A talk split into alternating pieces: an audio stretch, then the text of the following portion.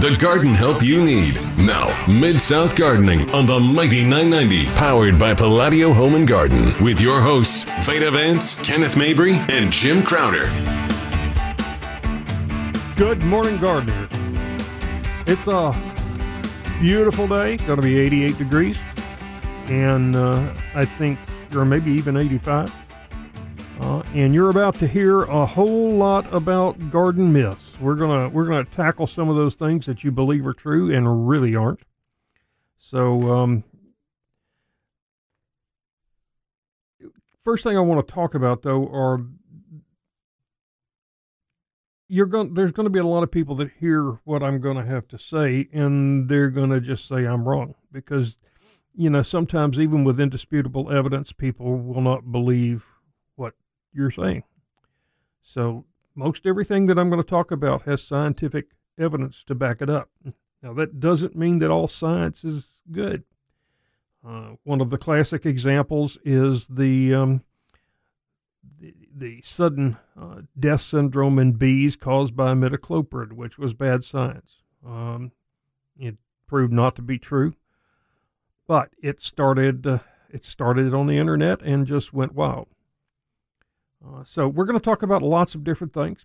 Uh, first of all, I want to thank Palladio Garden for being a sponsor of this show, and also our one of our partners, Kenny Crenshaw, who I've done ads for them because I believe that they're probably the best in the business um, for nearly 40 years. So, anyway, the first one we're going to attack today is eggshells. What do you do with them? Well, you know, a lot of people want to throw them in their in a compost pile and in hopes that they're going to give calcium breakdown, put them up underneath tomato plants, you know, to raise the pH to keep them from getting blossom end rot. Uh, and the fact is, it, it doesn't work, okay? Uh, eggshells are, and first of all, if you're trying to be totally organic, eggshells are not, okay? It, what's in them is organic, but the shells are themselves are made of are, are just uh, calcium carbonate. They're lime. Um, they're about 34% calcium. They got a little, very tiny amount of ma- magnesium and phosphorus and potassium, but they're not big sources of that. Um, and if you just throw them in your shell, they're not going to, I mean, in your ground, they're not going to do anything. There was a study done on some property that Thomas Jefferson owned in Virginia. Uh, it was a, a tobacco plantation from about 1840 to 1860, and he had slaves there, slave houses. And they went in and looked at the subflooring and did excavations of these houses, and uh, they found chicken and duck egg shells. Okay uh, and they could tell the difference in them after 165 years. So the eggshells are not going to break down on their own. For them to change the pH, you'd have to get them ground to powder. They'd have to pass through what's called a, a number 60 mesh, which is um, 60 holes per inch. So a square inch of them has 3,600 holes. It's got to be fine enough to pass through that, or it's not going to affect your pH. Um, so most people cannot get them that small. And one a couple of their problems with them is that if you get the eggshells not quite small enough, worms will eat them and it can kill them. Um, there's you see other things about putting eggshells down for slugs to prevent slugs from crawling across uh, your your soil to uh, where you're protecting plants and um, they're not going to happen. It's just not going to do it. There's if you can Google it on the on uh, internet and see all kinds of videos with egg with slugs just going across the eggshells. So for blossom end rot, that tends to that's the problem that we think about using eggshells for. And, and we talk about it often as saying a calcium deficiency, but it's not a calcium deficiency in the soil. It's the inability of the plant to move the calcium up. And calcium carbonate, which is lime, it's also Tums. So if you're grinding Tums up, it's not going to work either calcium carbonate can't be taken up in the plant if the soil is extremely wet. you have to have a different type of calcium to get it up to the fruit. And there you need either calcium chloride, which you can buy in products like Stop Rot, which is a liquid, or calcium nitrate, which is an excellent fertilizer to use. Um, so that's uh, if you want to use your eggshells, break them up, throw them in your compost pile, but they're not doing anything other than just sitting there. So I hope I haven't hurt anybody's feelings, but not going to happen with your eggshells. Uh, let's talk about another one coffee grounds. You know, people put coffee grounds on their plants because they think that it's acidic. Well, the fact of the matter is, it's not. You know, if a lot of people go to Starbucks and collect the the uh, coffee grounds there, and Starbucks uh, says that the pH is about six point seven, which is just barely acidic. Uh, in in independent tests run on their grounds, some of it was as low as six point two, but still, that's just barely acidic. If you were to had enough coffee grounds to mix with your soil to affect the pH, it in our soil it would raise the pH. It was it is not acidic. Now the other problem with coffee grounds is they're toxic to plants if they're not decomposed. Uh, almost nothing grows under a coffee plant because of the leaves that fall on the ground and um, the chemicals that are released are, are toxic to most plants. If you mix it even just a little bit in your soil that's not decomposed, the plants are going to suffer. Uh, there was a test done at Melbourne Uni- uh, at, in at a university in Melbourne, Australia, where they used just even very small amounts of fresh coffee grounds mixed in with soil, and regardless of how much they use, it had detrimental effects on vegetables like broccoli, leek, and and plant ornamentals like violas and um, uh, sunflowers. Um, and then there's the other issue is that they are toxic to worms. Um, in another university test, they composted coffee grounds in three different ways. Uh, and regardless of what they did, they all caused significant decline in earthworm populations as they decompose. They release organic compounds that are just toxic to earthworms. Um, there is a, a, video out there showing where they're spraying coffee on plants and it kills slugs. Well, that's a concentrated coffee that's on there. Uh, it does nothing to slugs on the ground, so you know it's not going to help you much there. Uh, you, if you're going to add it to your compost pile, you need to also add some what they call brown leaves, uh, grass clippings, you know, and if you'll do it about a third of each leaves, grass clippings, and coffee grounds. That's a good ratio, and add a little fertilizer to kick it in. Now, a lot of people like to take coffee grounds and sprinkle them on top, fresh coffee grounds, sprinkle them on top of the soil. Well, what happens is to break down that organic nitrogen that's in the coffee, it has to absorb the free nitrogen that's in the ground. So you'll end up starving your plants. Now, it if you're not using much, it's probably not going to be insignificant, but it can actually starve your plants by just sprinkling on top of the ground. Uh, and it's not really a good source of fertilizer. Um, if you had 100 pounds of it, it would have about 2.2 pounds of nitrogen, uh, about six one hundredth of a pound uh, for of phosphorus, and about six tenths of a pound of potassium. Well, that's not much, you know. Uh, to get 10 pounds of nitrogen, you'd have to get about a cubic yard, which is about 450 pounds of coffee grounds. So, you know, and the free nitrogen that's in it, you drank. So there's really the, all the organic nitrogen in there has to be broken down by microbes because, you know, it, people talk about wanting to give plants organic nitrogen, but the fact is the molecules are much too large. They can't be absorbed by a plant. So the plant has to break it down. And when we come back, we're going to take a break here in just a second. we come back, we're going to talk about how that releases with organic nitrogen. So anyway, you're listening to KWAM. This is 990 AM 107.9 and this is Mid South Gardening.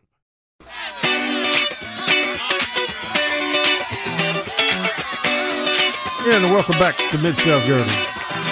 I'm Jim Crowder. Give us a call here. Um, you know, we'll, answer questions. If you disagree with me, come on, let's talk about it. Um, anyway, we thank you for tuning in this morning and hope you enjoy the show. We have uh, during the eight o'clock hour, have a couple of young ladies from the Tomato Baby Company coming. You know, we had last week uh, weekend we had the uh, Mid South uh, Tomato Contest, and uh, we're going to announce the winners uh, there. But she was a judge there, and I invited her to come up. She she grows like 140 varieties of tomatoes, so I think it'll be an interesting conversation. so anyway, all right, we were talking about organic nitrogen and how it works for a plant it's we say it's slow release, but one of the reason the reasons it's slow release is because it has to be broken down by microbes, and those microbes don't really get kicking in until the te- soil temperature gets up. You start getting some some of it at about 60 degrees, but it really doesn't go really fast. I mean, really break it down until you get about 77 to 85 degrees. So that's uh, the soil has to be really warm to really break down organic nitrogen quickly. Um, and it's broken down into inorganic forms, the same that's in synthetic fertilizers. Okay. So, you know, they eat nitrites, nitrates, and ammonia, uh, basically. And the microbes break that down from the organic nitrogen so that the, it's usable to the plant. So that's the reason that it's slow release is because it just you know it has to have warmer temperatures and uh, it takes time to break that down. Um, so uh, I was going to talk about something. Oh, um, we're going to talk about the same thing with tea. Okay, uh, if you have a Camellia sinensis, um, th- the same thing is true. Very few plants grow up underneath it because of toxins released by the tea leaves. Uh, so you'll see people suggest about mixing a, uh, making a tea, and I've seen tea made out of bananas and all kinds of stuff. Uh, you really get very little benefit from those. Uh, it's you know it's entertaining if you want to do it, but um, tea also is toxic the caffeine primarily is toxic to a lot of different plants. So, um, and I mentioned banana peels there. That's another one that I see a lot. Um, in and just searching for it, uh, last few days I found where they made fertilizer sprays out of it. Um, they mixed peels and eggshells. Uh, they made the banana tea. Um, and and one thing that I read in an article it claimed the fertilizer content was 0, 25, 42. Um, it, they're 80% water. They can't be that high. The true food inside of it would be like uh, in 100 pounds, you'd have one tenth of a pound of nitrogen, about a tenth of a pound of phosphorus, and only about 2.3 pounds of potassium. Uh, so people think, oh, well, bananas are a good source of potassium, so that's why we want to put them in there. Well, they're really not that special. Um, tomatoes potatoes often have more. Uh, a cup of chocolate milk has about the same amount of potassium as a banana.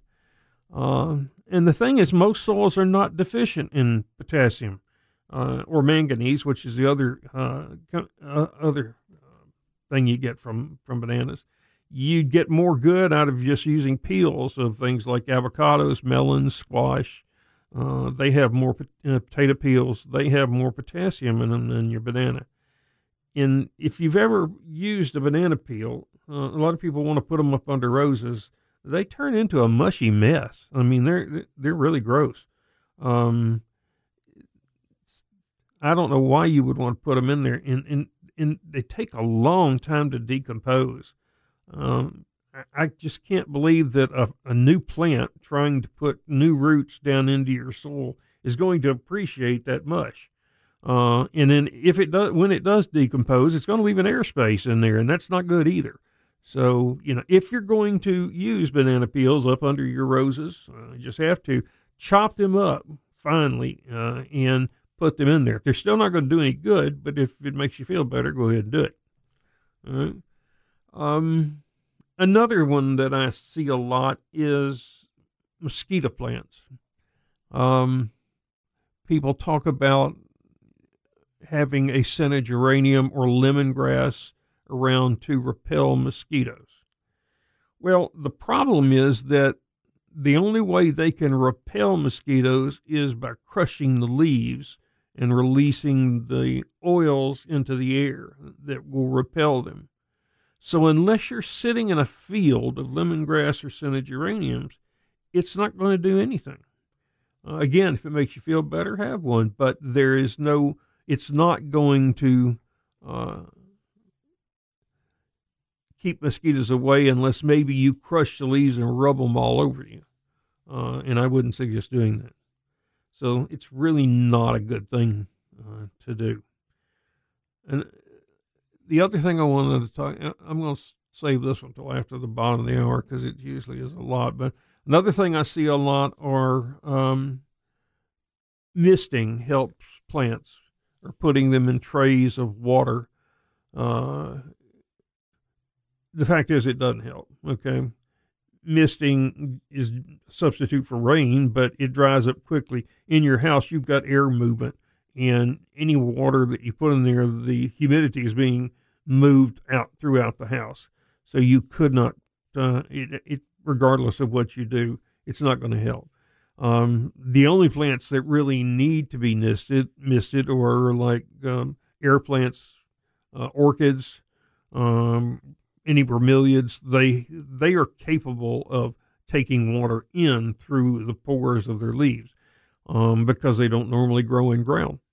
So those will benefit by misting those, but everything else, um, you're you're not not helping the plants, and it's not helping the humidity uh, at all. So uh, let's think of another one here. All right. Oh yeah, we're talking about misting. A lot of people think that if you water in the midday, you're going to burn your leaves. That somehow the water magnifies the light and burns your foliage. And a classic example is I've seen people talking about Japanese maples that that happened to. Well, it, it doesn't happen. Okay. Now, cold water put on a few things like African violets and a few fuzzy leaf begonias and episcias can actually cause them to be damaged. But uh, sunlight, you can water in the middle of the day and it's not going to hurt your plant. The reason Japanese maples have those spots is because they really would prefer to be a couple of hundred miles north of here. Um, when the soil temperature drops to about 70 or gets up to about 70 degrees, the Japanese maple goes into sort of a self defense mode and it doesn't move water well from the roots up to the leaves. So many of the varieties that we grow now have very tender foliage, uh, highly variegated or they're serrated and very thin uh, leaves. And as the summer progresses, because it's not moving water up, this tissue will actually desiccate, and that's what you what you get with the crispy edges around the leaf and with the um, um, spots on the foliage. drink a cup of coffee here. Keep me awake. I don't know about y'all, but it's early. Um, so anyway, Japanese maples do that, and they're going to do it every year. And next spring they come out and they look absolutely gorgeous. Um, so it's a um, it's just a natural thing here in Memphis. Uh, if it were a little cooler, if this were Oregon or something, you'd not have this issue. Uh, another one I see a lot are uh, poinsettias are poisonous. Oh, they're not. No part of them is poisonous to any animal. Okay, I've heard that the little uh, pollen uh, um, structures in there are toxic cats, and none of that's true. Okay, I've eaten them; they don't taste good, but they're not toxic at all. Um, if you were taking cuttings and planting those without gloves for years, there is some indication that the latex sap from them is a carcinogen, but that's you know you're never going to come in contact with that many. So uh, anyway, so you know if you want to eat some, they they really look good on a salad, but um, they just don't taste very good. Um, got another minute or two here. let's see. We're going to talk uh, pine needles. That's an interesting one. Um, we a lot of people think pine needles are acidic. Um, the fact is that dry pine needles have a pH of about 6.5. Now, when they're green, they first fall off the tree. They are acidic. They're down below four, about 3.8 or so. But they're not.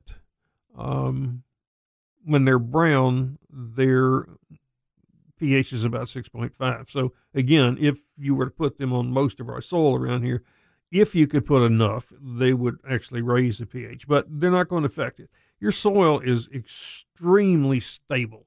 You just can't uh, change the pH without working at it really, really hard. So if you want to put a foot of pine needles around your plant, it's not going to affect your pH one way or the other. It's not, you know, so you can put them around azaleas, you can put them around boxwood. It ain't going to make any difference. Uh, one, and and they break down when they touch the ground, so they're actually good mulch. While they're elevated above the ground, they're you don't get much decomposition in them, so they they last a good long time, uh, and they're good at keeping weeds out. Um, so good. Uh, needles are great. Okay, we got we got to go to the half hour break here. Thank you all for listening this morning. We've got a lot of other myths we're going to attack, and you're listening to KWAM Mid South Gardening.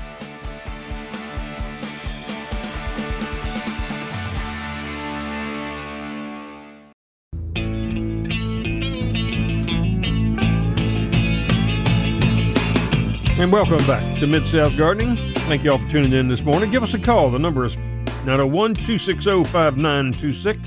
Uh, and we'll talk about anything you'd like to. But in the meantime, we're going to, we're debunking a few garden myths here. Um, the next one we're going to tackle is: Does it help plants to add rocks in the bottom of a pot for drainage? And the answer is no. It actually makes your soil wetter. Okay. Uh, I know that's counter to everything people have thought, okay, but it, it doesn't help. Sometimes stand get take a sponge, get the, get in front of the sink there, and just get it hold it flat, get it as wet as you can hold it. And when it stops dripping, that means that the bottom of that sponge has 100% of the water that it can hold. Okay?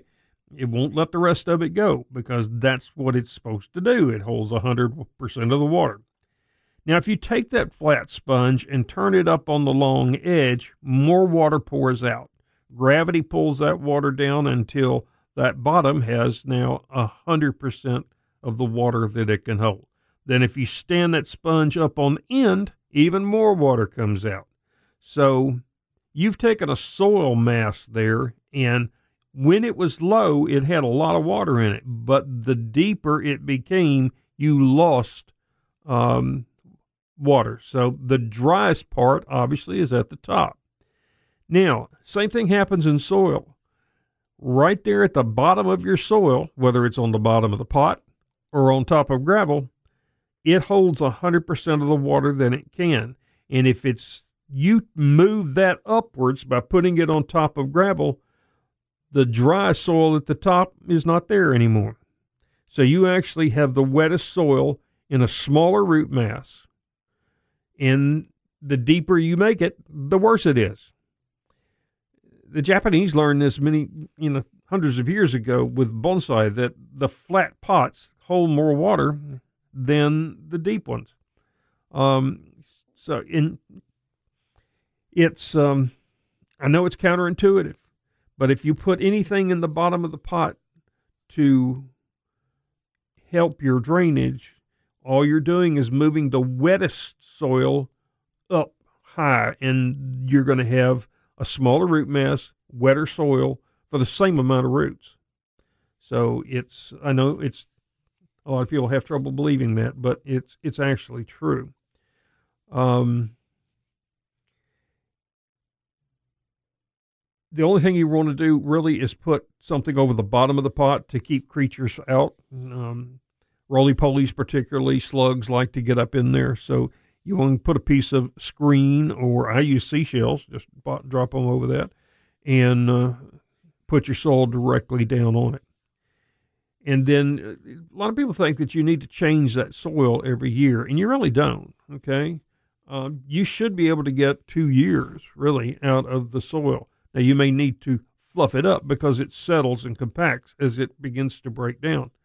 Um, and then about the third year, take out about half of it, add half new soil, mix it all up together, uh, and you're ready to go again. So you don't have to replace that soil every year. Um, you just want to fluff it up as it begins to break down. It gets smaller and smaller particles, and that holds more moisture. So, uh, anyway, let's talk another one. Um, I've got several here. All right. A, a lot of people want to fix the soil. Okay. There's really nothing wrong with your soil. Okay. Clay soil is good. If you had to start with anything, you want to start with clay soil. The particle size is very, very small. And a lot of people mistake fixing the soil as improving drainage, and, and it's not. Um, when you loosen the soil and put organic matter in there, you now are going to have more water in your soil than you did previously. So you're not increasing your drainage, you're actually decreasing your drainage when you improve the soil. The most important thing is getting that root ball up above the ground, your ground level, so that gravity can pull the water out of that and leave you with uh, some roots that can get to air. All plants have this limit of how much water they will withstand or how long their roots can be submerged. Some plants, none. They just won't tolerate it. Um, so you want to make sure that you get that root ball up when you plant it. That way, no matter Mother Nature or you overwater it, it can get some air to keep it alive.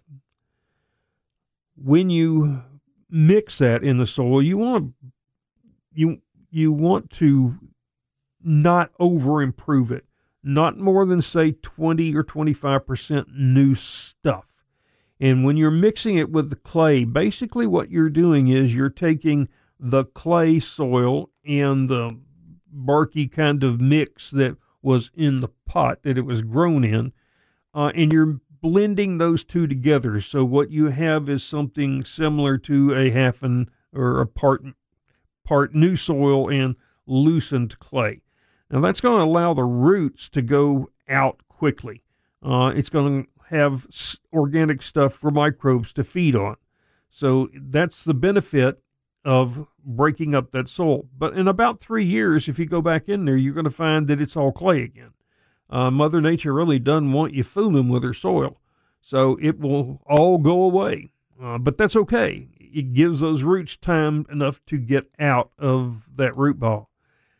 Now, the hole should always be bowl shaped. It should not have straight up and down sides at all.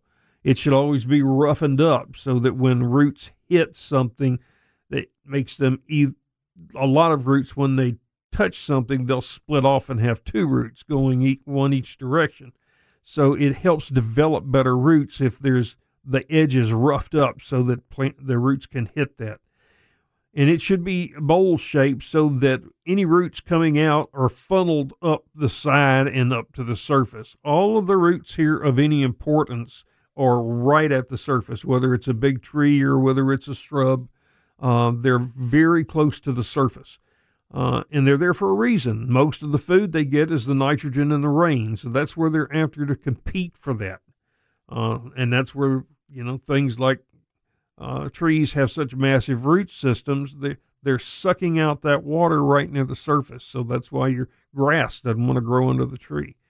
Um, so when you dig that hole, make it bowl shaped, make it two or three times wider than the container that it's in, but never any deeper. You, in fact, I always le- go not quite as deep as the container, so it forces that root ball up above the surface. Okay.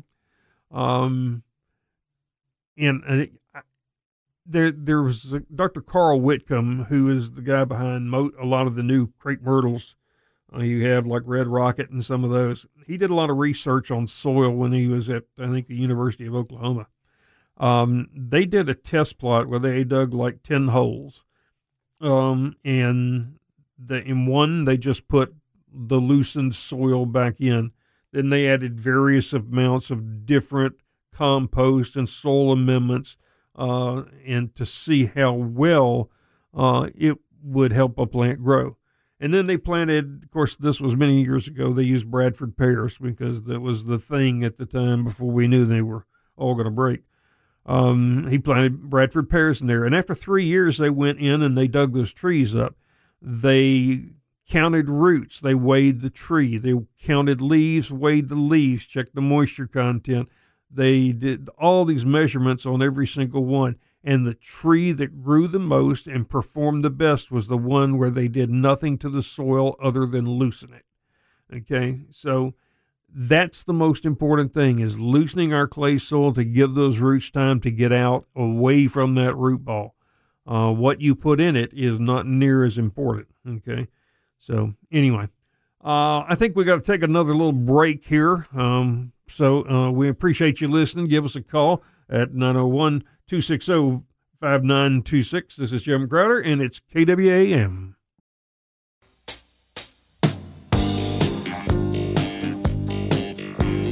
And welcome back to Mid South Gardening. This is Jim Crowder. My co host, uh, Veda and Kenneth, are who have to work for a living are out on a vacation. I only work on Saturday mornings. So it's, uh, I don't get to take vacation. Um, we were talking about not over improving the soil. The most important thing is loosening it. There was a case, uh, I think it was in Michigan, where um, there were maple trees planted in the medians that were beginning to die. Um, the same trees planted on the sides of in people's yards were doing just fine, but all of them in the medians were beginning to suffer.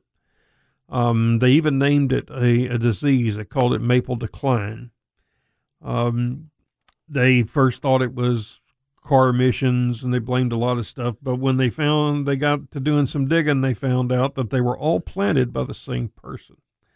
They were done according to the instructions given to him uh, by the, the city was to remove all of the existing soil, replace the tree, plant the tree in a new mix that they had specified uh, and which he did. And it took about 40 years, but those roots finally filled up that hole that he dug. And the trees were beginning to suffer by choking the, the roots and, and, going into decline. Uh, they were just totally root bound. Uh, they said when you they went to take them out, you could pop them out like popsicles because the root balls were so dense and intact. And when the roots came out, they didn't want to get into the native soil. They wanted to stay in the looser mix, and they just circled and circled and circled. So, and there's a lot of roots down there. Um, that full grown oak tree that you've got in your front yard there uh, has a root zone on it that's about two and a half times the width of the canopy. So if it's 60 feet across, you know, it's about 150 foot wide uh, root zone. Uh, think of them as, as I say, think of them as a goblet in a dinner plate, and about seventy percent of the plant is beneath ground. You know, and on that giant oak tree, if you took all of the little feeder roots, now these are microscopic roots; these are not what you see in your hand. These are tiny little feeder roots that are what actually absorb moisture and nutrients into the plant. If you could take those off of that one tree and line them up end to end, they would circle the earth about 25 times. There's something in the neighborhood of 600,000 miles of feeder roots on a mature oak tree. So now you wonder why plants suffer up underneath there. Those things are just filling the ground into in competition for food. So um, it's and it's moving on a hot day like we've had here, somewhere upwards of 400 gallons of water a day are being uh, absorbed by that oak tree and then released into the atmosphere. Uh, so anyway, it is a huge organism, um, and you know you you want to make sure that you water, and you want to make sure that you water that entire root zone. Um, and remember, whatever you do to your lawn is likely affecting the tree also. So you know, be careful. All right. Um, one of the things that people have issues with is up underneath the tree having moss. Okay. And so they, they think, well, the soil's acidic. Let's let's add some lime and try to make it go away. Well, it's not the fact that it's acidic. It may well be, but it, the what's happening is that the soil has become compacted. Uh, and your grass or whatever is under there dies out because it's so compacted, and the moss can move in because it can live on top of that. Uh, you can kill the moss usually with iron. Uh, you can get a number of products that are granulated iron to throw in there and kill it. But just adding lime to the moss is not going to kill the moss uh, because its soil compaction uh, is the main reason that you've got the moss up underneath there. Uh, one thing I saw too, there was uh, in, you know, I, am reading this. I see all of these articles that are saying do these things. You know, um, saw one just recently about pruning paint. Uh, you know, the only thing pruning paint's good for is sealing the inside of a pot. Don't ever use it on a plant. Um, the only plant that I ever put anything on would be a rose, uh, because we have such a problem with rose cane borers here. Um, and, and just put a little Elmer's glue on top of it. It, it works great. You don't see it. Um, never, never put pruning paint on it because one, pruning paint's black and it absorbs the, the heat of the sun and actually causes the cells behind it, if they're good wood, to ferment. And when it does that, you can get heartwood rots and, you know, you suddenly have a tree that, you know, you've got a limb on that you've just covered with black paint, but the heartwood is rotting out of the inside of the tree. So, you know, just uh, let Mother Nature take care of it. Let it be exposed to air so that you can see what's going on there. Uh, stay away from the pruning thing. Uh, okay. Uh, another one I see a lot is people say, talk about using Dawn detergent you know, as an insect killer. Um, well, it will kill insects, but it's also not good for your plants. Uh, on the top of leaves, you've got a, a, a, waxy coating, the cuticle layer there, and detergents will strip that off. Now, it does, the detergent gets on the insect and causes them to do the same thing. It just, um, they can't breathe through that. Um, so, you know, it's, um, you should never use that. Now, you can use a insecticidal soap, you know, but there's a difference between your dishwashing soap, your bath soap, and insecticidal soap. You know, you would never think about cleaning your counters with insecticidal soap. Uh, so, you know, the chemistries are different. So, you know, use the right product. Stay away from the Dawn detergent, particularly. Um, you know, you see that nice, uh, cute little commercial where they're cleaning the ducks, you know, and, and with the Dawn detergent. But what they don't see you is that that duck has to sit and preen and put the uh, get the wax back onto their le- uh, onto their feathers. Uh, if you were to clean that duck and throw him in the water, he'd drown. Okay, so it's uh, it it will get the oil out, but that the you know the animals have to replace that oil to be able to to swim again. Um, it does kill insects, you know, will smother them, but it's not healthy for your plants or the environment. So you know I, I don't know have I have no idea why people want to look underneath their kitchen sink to find something that's not labeled for that uh, and use it. Um, and and if you look at practically every product, the first thing it says on there is um, using this product inconsistent with labeling is considered a federal offense. So that means you know you don't clean your counter with insecticidal soap. It's there for a reason. Right? So um, let's talk about mulches a little bit. I see a lot about cedar mulches uh, used as uh, do they repel insect? Well, first of all, the cedar mulch you get, none of it's cedar. Okay, uh, it's all chamaecyparis or, or cypress or juniper or, or something like that. The um, there are only like three cedars, maybe four that you know the Atlas cedar, the uh, cedars of Lebanon, uh, and the uh, that are true cedars, but that's not what you're getting when you buy cedar mulch. and people have this idea that because you know you see the the hope chest or whatever built out of cedar wood, which is actually red juniper, um, that it keeps moths out. Well, the fact is, it really doesn't. The reason moths don't get in there is because they seal fairly well. And the reason that if you had moths in there, they're not likely to die is because they're not going to seal well enough to get toxic levels of the oils to kill them. Um, but the main reason is they just can't get inside the cedar boxes. Uh, and using cedar or any other wood, there was no difference in results when they tested them. Um, so it's uh, it it doesn't seem to repel insects.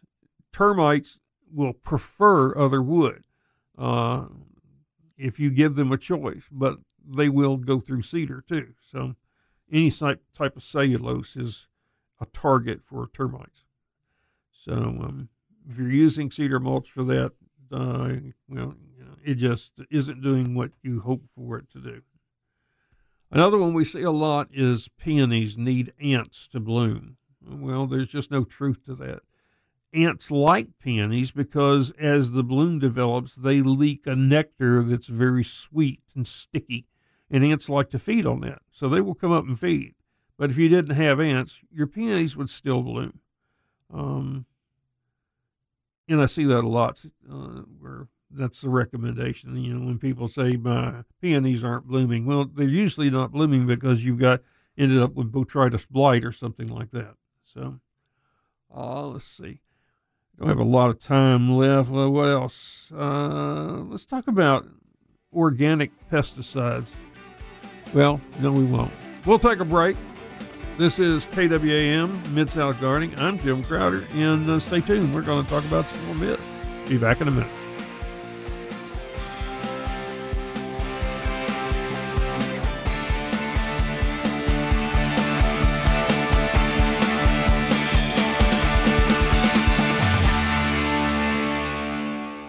The garden help you need. Now, Mid South Gardening on the Mighty 990, powered by Palladio Home and Garden, with your hosts, Veda Vance, Kenneth Mabry, and Jim Crowder. And good morning, gardeners. Welcome to our number two, Mid South Gardening. This morning, uh, it's a solo show for me. Kenneth and Veda are uh, taking a well deserved vacation, hopefully uh, with their own spouses.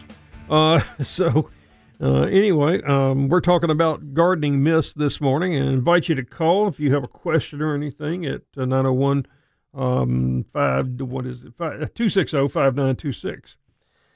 Getting old is tough, you know. Uh, sometimes the words that you want to say just don't come up like they should, just like right now. So, uh, anyway, uh, appreciate y'all listening this morning.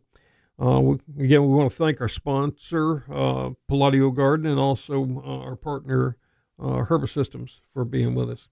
All right, we have actually a call, Philip from Germantown. Good morning, Philip. How can I help you?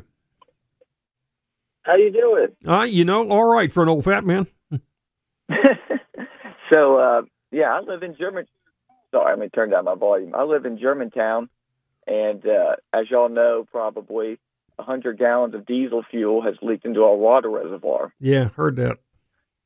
I've uh, run into a kind of a issue. I put down sod Thursday, about five pallets worth in my backyard, and they watered it in pretty good with uh, that water. And as you know, it's probably going to need to be watered twice a day. So, is this probably a damned if I do, damned if I don't situation? Well, I don't think so. Um, it's a very, very small amount, and it's you know it has some fumes, but I'm not sure that the the amount is going to hurt your grass. Now, you also should have gotten like five inches of rain. We did. We got a lot of rain yesterday. Yeah, that which probably helped me out today. It did. It it deleted down, and you may not have to water because the you know the uh, cooler temperatures, and it may not dry that fast. Um, just you know, pick up the corner of one and see if it's uh, moist up underneath there, and you don't need to water it. Normally, twice a day is that's a lot. one normally, but water it long enough that it gets thoroughly saturated, and it should be fine till the next day. Um, okay. And you want to keep keep that up until you can't pick up the corners anymore, until it gets rooted in. Excellent. Yeah, that that gives me that gives me some relief because that was a, a uh, lot of work that I didn't want wasted. Yeah. And uh, I, and I did see the city of Germantown sprinklers on this morning, so maybe they know something I don't. Yeah. Well, no, they just they run regardless. yeah, um, I live in Bartlett, and this morning you could everything's wet as can be. We didn't get that much rain, uh, it, not as much as Germantown, but you know the sprinklers and the medians were running during the night, so they they water okay. whether they need it or not. But yep, I don't well, think you've got anything to worry about. Well, I definitely appreciate that, y'all. Y'all take care. Hey, thanks for calling this morning, Phil. All right. Um, again, give us a call. We got, I think we got another call coming in, but uh, number here is 901 260 5926. Another thing I wanted to talk about uh, briefly here is um, backyard beehives. Um, this this is a touchy subject, I know, because people plant uh, people want to have beehives so that they they're helping the pollinators okay? Well it's actually doing exactly the opposite. Um, honeybees are voracious feeders uh, and they travel long distances from their hives and they are actually depleting the food source of things like uh, robber flies green flies other bees, a number, you know, hundreds of varieties of native bees, uh, and they are one of the biggest causes of our decline of our native bees. Um, they um, because you know I, I, know you get good honey from them. I love it. I eat it myself.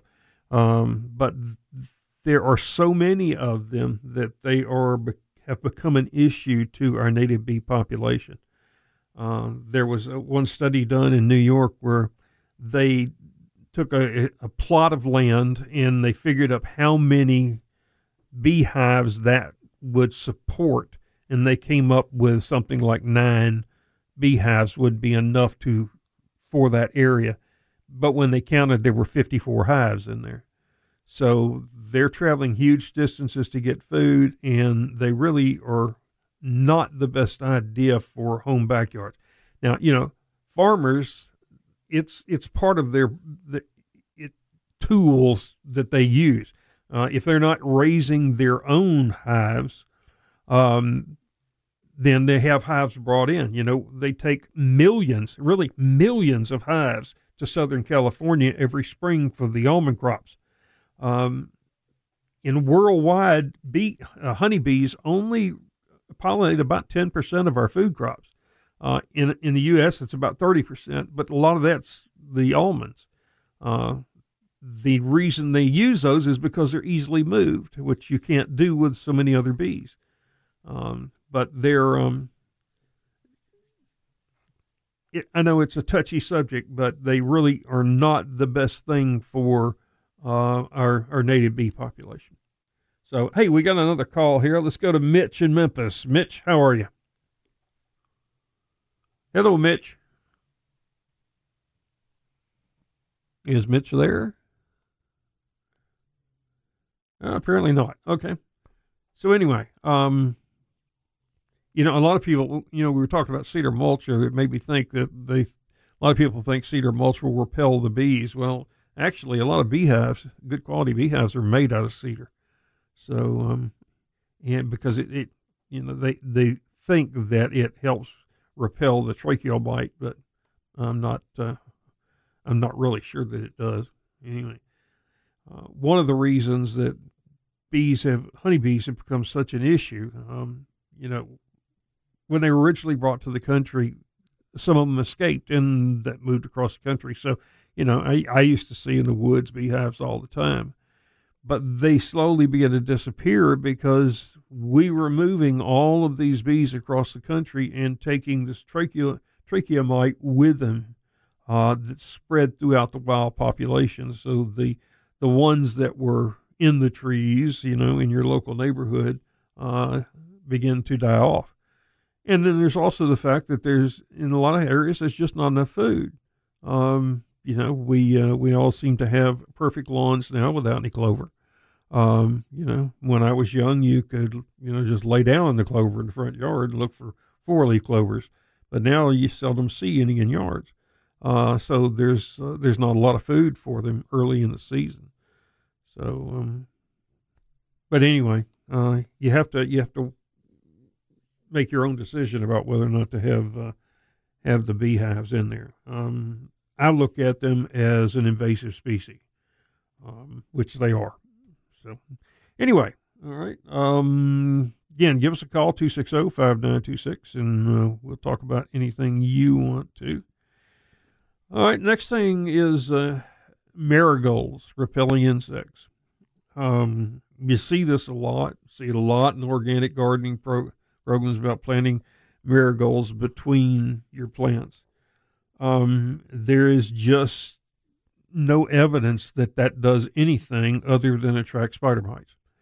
Um, there are a lot of insects that are not attracted to them that would go to other plants. Uh, the only real thing that they know marigolds are good for are root knot nematodes, but it's not if you plant them next to your tomatoes. You have to grow them, till them into the ground, uh, and then plant your tomatoes, and they do seem to repel uh, and prevent root knot nematodes. But uh, planting them next in your garden, regardless of what you think, uh, they're really not doing anything uh, to help repel your insects. That's an that's another one that you know people go, yeah, he doesn't know what he's talking about. So uh, anyway, um, I want to talk a little bit about staking trees too. Um, you see people plant trees and they um, put three poles, t- put tight wires on them so that they absolutely cannot move. And it's the worst thing you can do for a tree uh, as far as staking it. It prevents it from moving, uh, and it needs to move to strengthen the trunk. So the best way to, to stake a tree, if it needs it, is to take a single stake, get as close to the trunk as you can, drive it through the root ball down into the subsoil up underneath it, and loosely attach it to it so that it's allowed to move. Okay, uh, you don't want to pin it down to the ground. Okay, we got to take another break here. Uh, you're listening to KWAM Radio, and this is Mid South Gardening. Okay, welcome back to Mid South Gardening. This is Jim Crowder. Again, my co-hosts Veda and Kenneth are on vacation this week, so uh, we're just we're trying to undum- debunking myths this morning. So uh, the next one we're going to talk about is sand, adding sand to your soil to improve drainage. Um, well, it doesn't happen. Okay. Uh, you would have to add about 90% sand to 10% clay to help water move through it any quicker than it would uh, otherwise.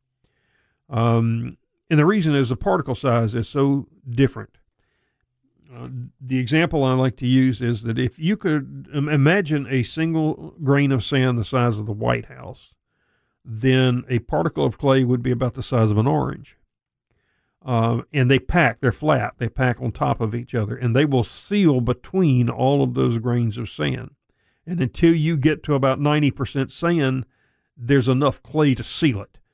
So it may make you feel better to mix a little sand in there, but it's not doing anything as far as helping improve your drainage.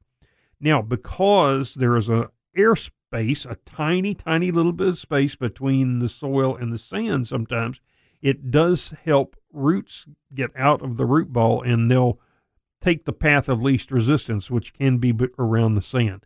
But uh, as far as adding sand for to increase your drainage, not gonna happen. Okay. Um, let's see here. I saw one that, and I wasn't familiar with this, where people put sugar under tomatoes um, to make them sweeter. Um, can't happen. Okay. now, what it can do, sugar as it dissolves, feeds microbes, which can release nutrients and actually uh, improve the health of your plant. But as far as the sugar making the tomato sweeter, um, that's that's not going to happen. Okay. Uh, one I see a lot is, you know, of course, this is an old time saying, is you plant on Good Friday. Well, you realize that Good Friday can come anywhere between March 20th and April 23rd. That's a long time. Okay.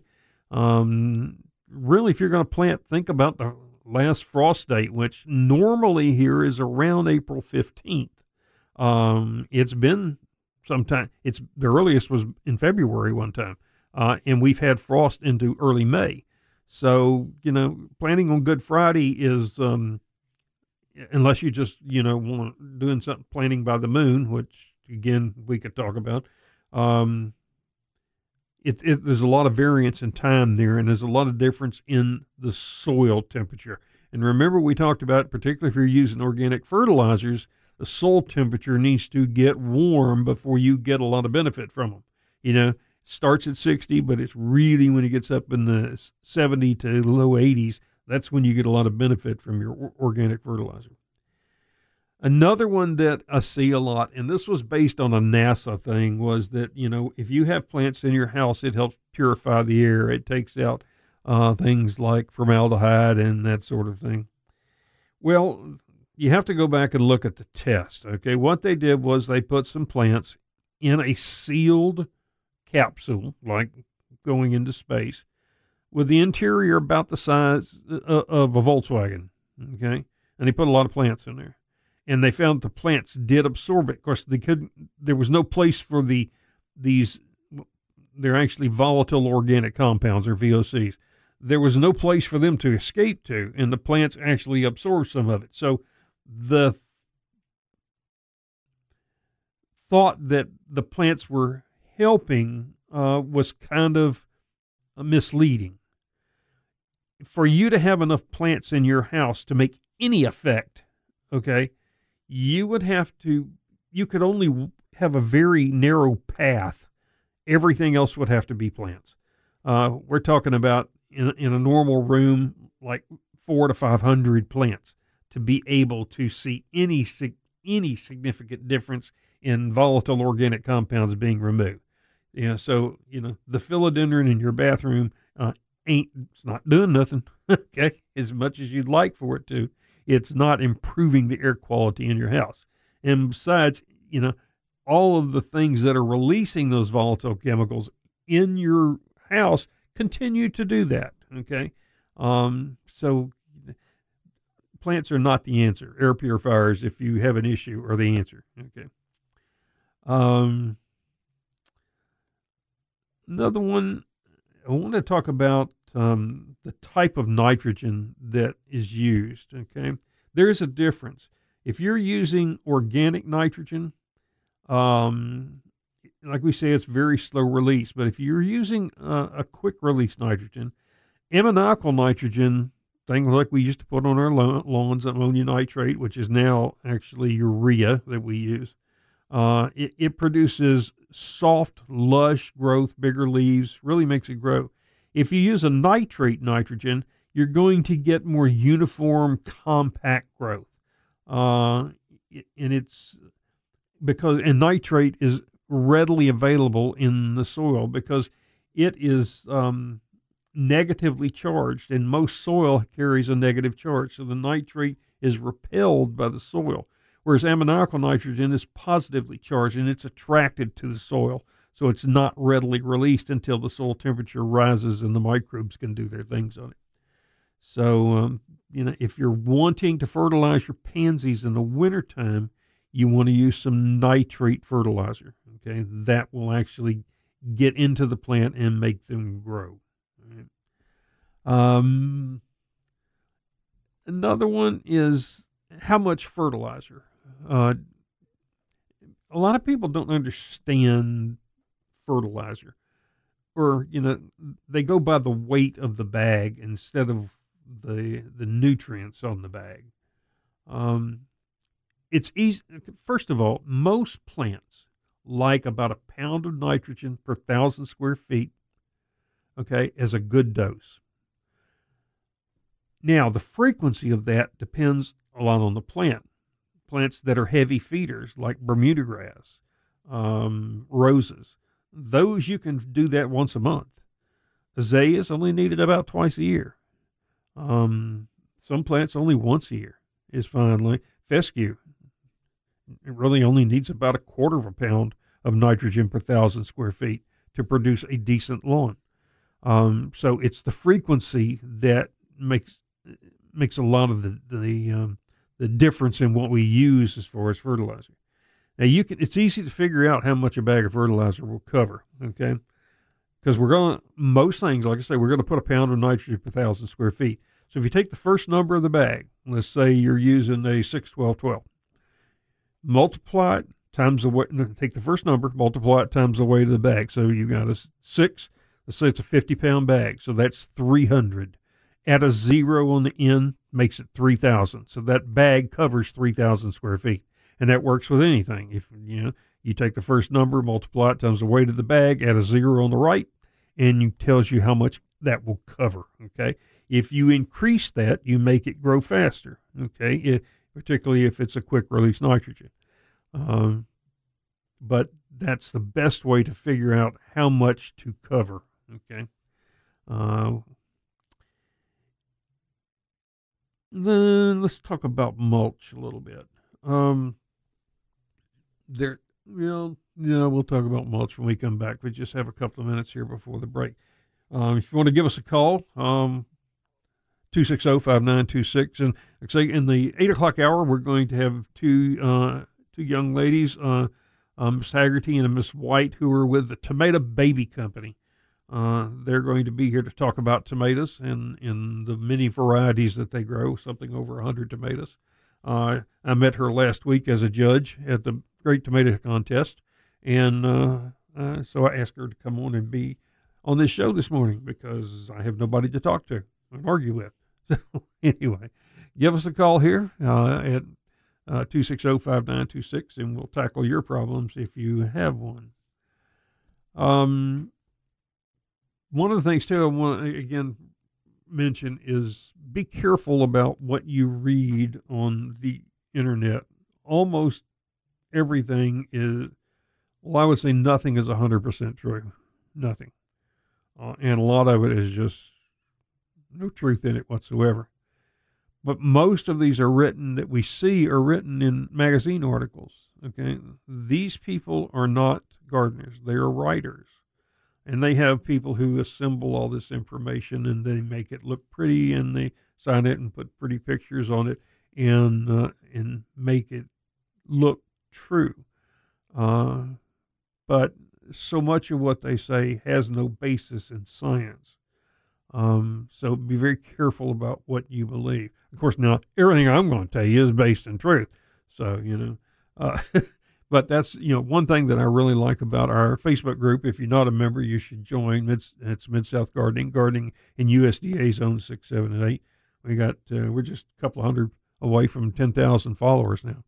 So, um, but there's a lot of good information there, and of course, we get some stuff that's put on there that is uh, iffy um, you know, in fact, one of the one of the rules on our, our group is, you know, uh, there's it would be very hard to tell the difference between an expert and a fool, um, because you know it all sounds good, but a lot, of, you know, if it's something's posted that um, I feel like is uh, totally wrong or could in- injure a person or a plant then I'll step in and correct it. But otherwise, uh, we let you weed through it and see what you believe. So, anyway, all right, we got to take another break here. We'll be back in just a minute. I'm Jim Crowder. This is Mid South Gardening, and you're listening to KWAM.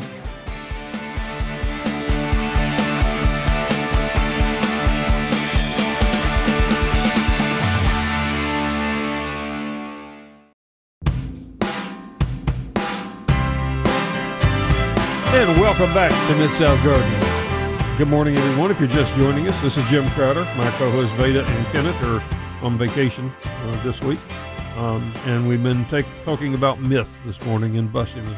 Uh, but we have a call. Let's, uh, we have Susan from Cordova. Let's take Susan's call. Good morning, Susan.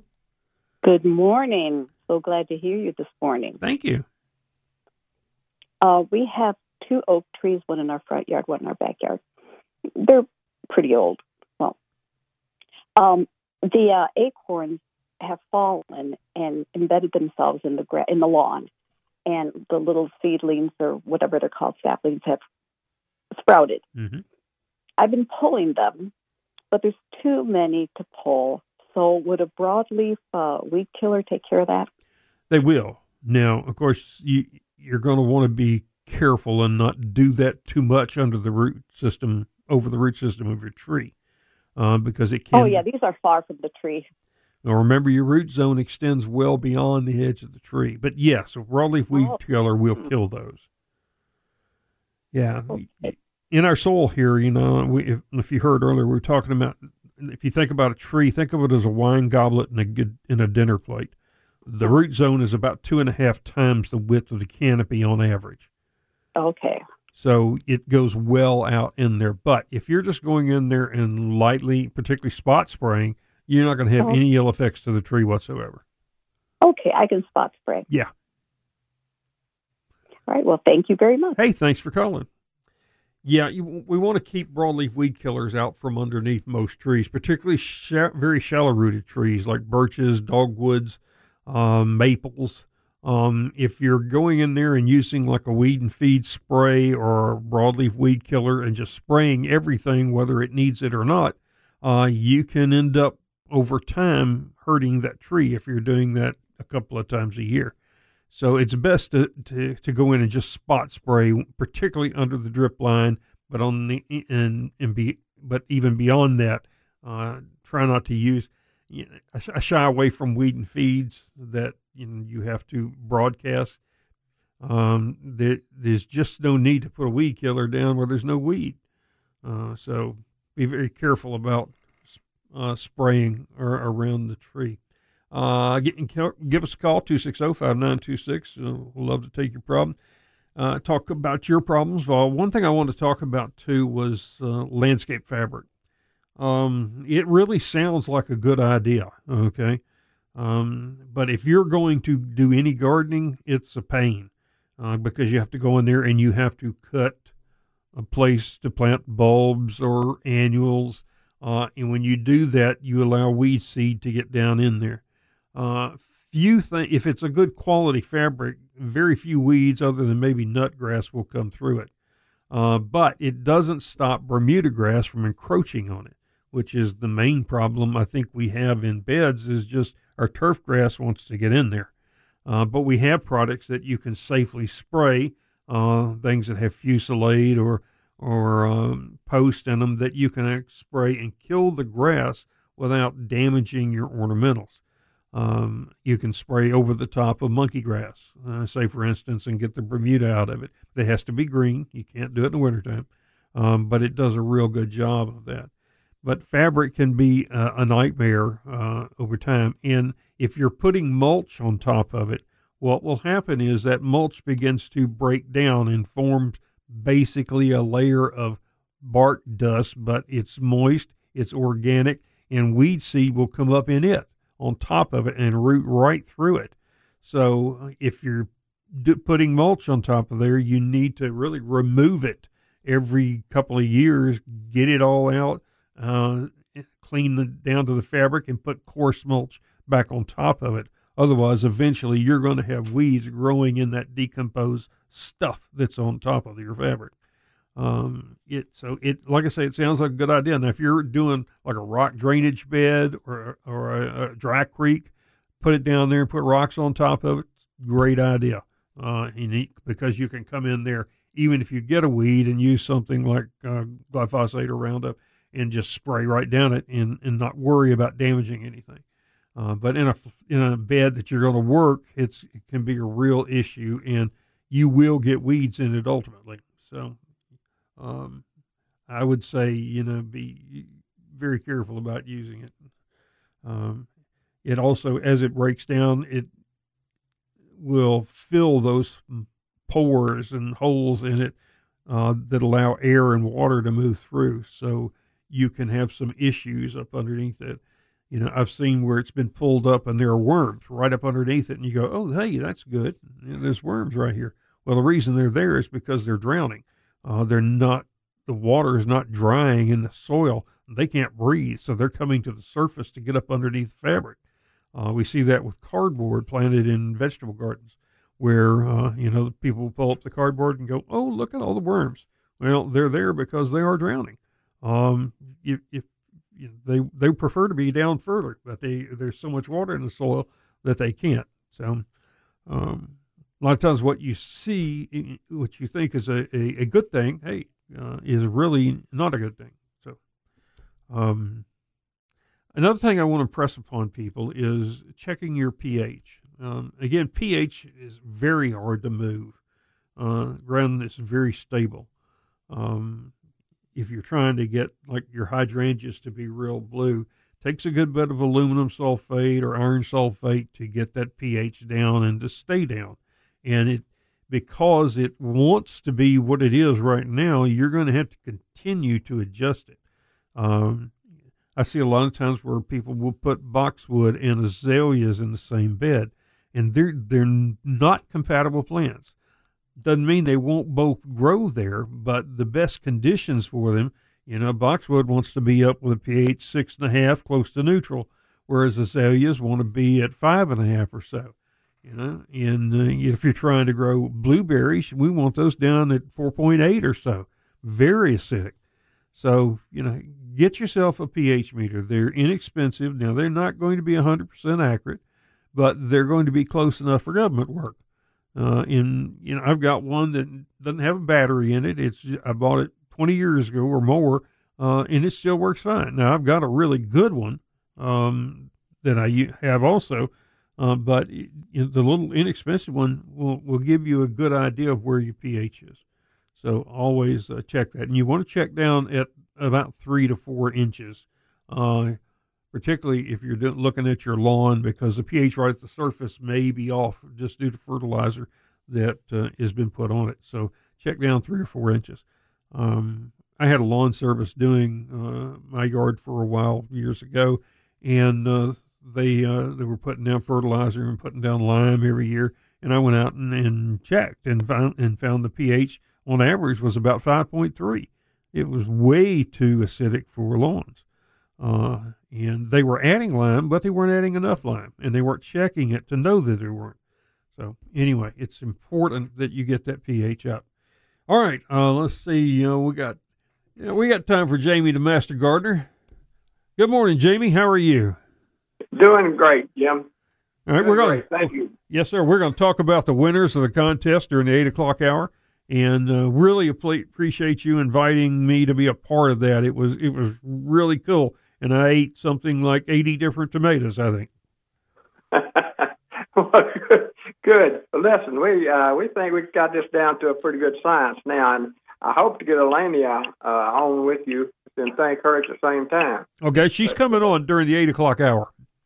Okay, good deal. Well, let's tell her that. Uh, well, maybe she's listening now, but anyway, I wanted to thank you and you and she and and the other judges. I mean, we've got uh, Judge Battle and uh, Judge Valerie Smith, and then Judge, of course, uh, Judge McCullough. Mm-hmm. But anyway, that's a that's a really good group of people, and everybody seemed to have a good time. And this is what this thing's all about, and education and uh, and having some fun with it. So, yes. anyway, yeah. thank y'all so much. Yes, sir. We really enjoyed it, and thank you for being such a, a um, an active part of the gardening in uh, in,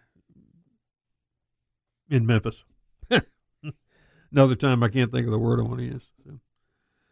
Uh, so anyway, um, Jamie uh, will uh, we, he may call back in the second hour and talk. Uh, we have, uh, like I say, we have uh, Elena and um, Rachel coming in from Tomato Baby Company uh, to be a part of our program. Um, also, one of the things I wanted to talk about too was um, moles and voles and how to control them. Um, now this there's no myth here, but uh, other than you know people talking about putting juicy fruit chewing gum down uh, in the hole, and those people swear it works. Well, UT actually tested it, uh, and they didn't find that it worked at all. Didn't do anything. Uh, in fact, the moles wouldn't even eat it. So you know, moles are carnivorous, and they're the ones doing the damage to your lawn. But voles that run through their their tunnels are what's doing the damage to your plants. they'll eat bu- anything. They'll eat bugs. They'll eat plants. Uh, moles just get in there and uh, disrupt your soil, feeding on grubs and earthworms just under the surface. Um, the best way that I have found to control them is with repellents. Uh, I've used traps and have never caught one. Never.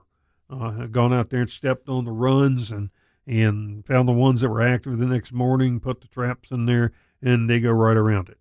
Um, and I, you know, don't have a clue why, but I've never caught one on a trap. Um, but using the repellents, uh, products that have um, the castor bean oil extract in it, I've had excellent success with those. The first time I tried this was I went to a garden writers meeting, and this was back in the mid 90s. Uh, and there was a, a rep there who had a sample of this mole repellent, and he gave me a sample of it. And he said, I want you to try this and let me know how it works. Um, and I came home and I, I did. I had moles in the backyard, and I sprayed my flower beds only with this product, um, and it was castor bean oil. And the moles went right up to the edge of the bed, then went right down the side of it and would not go into that bed. Uh, and uh, of course, now we have a number of companies that have products out there Mole Max by Bonide and Mole Go by Fertilome, and, uh, and they're great products. And, You know, just hook them to the hose and spray. Uh, and then get it watered in, and it does an excellent job of repelling them you know, just pushing them, chasing them back to your neighbor's house. Um, so that's the best. Now there, it's available in granules also. I personally have had better luck luck with the, the liquid, um, but I think um, that's your best opportunity to get rid of them. Um, so anyway, uh, try Molemax. I think uh, you'll have a good job. Okay, we're going to take another break here. We'll be back in just a second. You're listening to Mid South Gardening, and this is Jim Crowder and KWAM.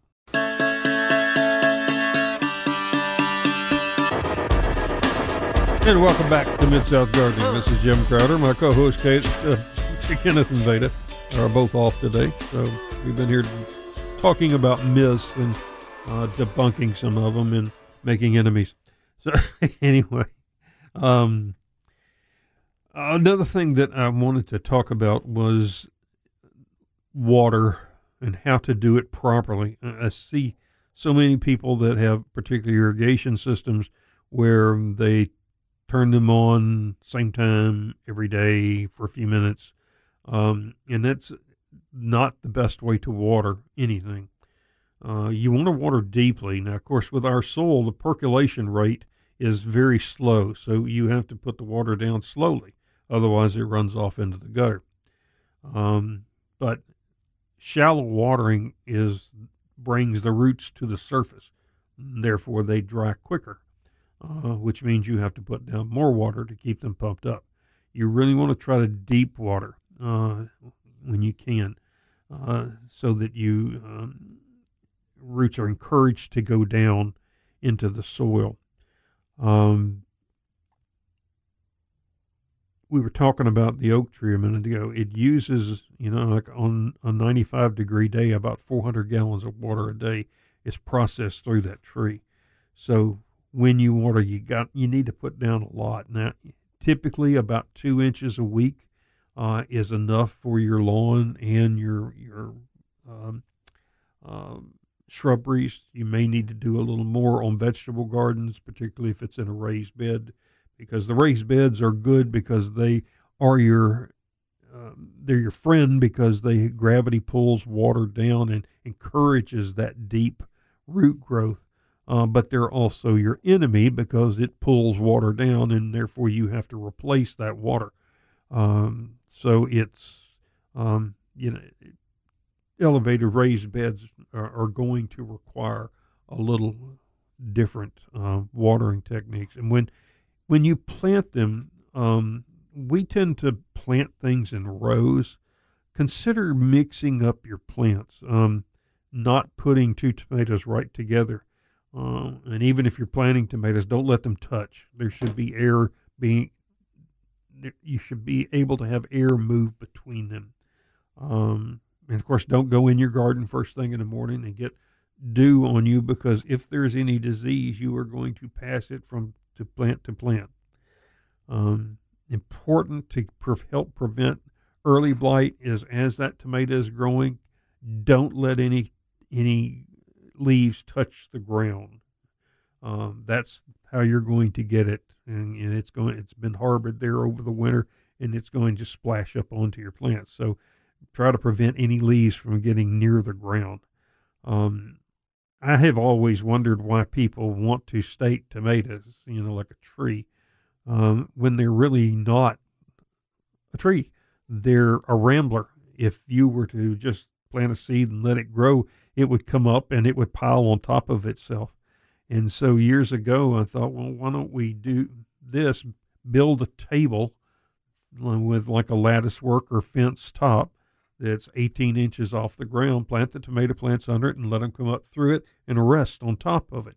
And what it does is it shades the root system and keeps them cooler so you get actually better production through the heat of the summer.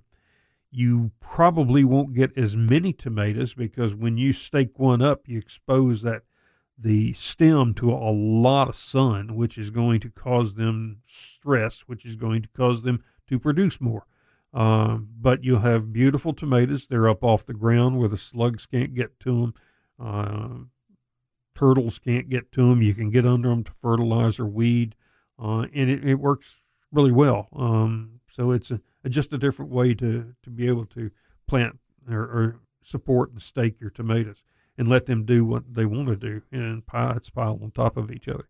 You know, and usually make the tables like six use six foot laths to lay across the top or fencing, uh, and uh, so that it's no more than six foot wide. So you can reach in and pull them, you know, from either side. Um, had a guy one when we first talked about this up in the Bootheel, of Missouri, who built one that was 96 feet long, uh, and he was real pleased with the results. Just let the tomatoes uh, pile up on top of it. So interesting thought, anyway. Uh, let's see. Um, okay, again, next hour we're going to have uh, two young ladies, Miss uh, uh, Elena um, Haggerty and Rachel White. They're going to be here from the Tomato Baby Company. Um, she grows a lot of different varieties, over 100 varieties of tomatoes. And like I said, she was a judge uh, this past uh, weekend for the Great Tomato Contest. And we're going to talk about that. We're going to talk about some other things about tomatoes too. So during that hour, so stick with us. Uh, and of course, you can give us a call here. And The number is 901 260 5926. And uh, we'll talk about your problems if you want to. Um, how your garden's looking. Mine's doing really well. The weeds are growing like mad, you know, so uh, trying to, to weed those when it's not muddy. Uh, but we have not had the rain in Bartlett that uh, we've had that Germantown and Collierville got, you know, five and seven inches and that sort of thing. Uh, you know, but I have never in my life seen the power go out as much as it did. We we lost power, you know, in the storm yesterday for a little while, uh, and so this is like four or four weeks in a row now where the power has gone out for some time or or flickered and gone off and on, and it's uh, you it never used to be that way. So, uh, looking looking really close at at whole house generators to see if you know it, it, you never realize how hot it can get in a house, you know, on a 95 degree day. Uh, it uh, it gets quite uncomfortable. So anyway, um, give us a call 260-5926. Uh, another thing I wanted to mention, uh, let's see, we got time here. I think it was um, want to be careful using water soluble fertilizers in your containers.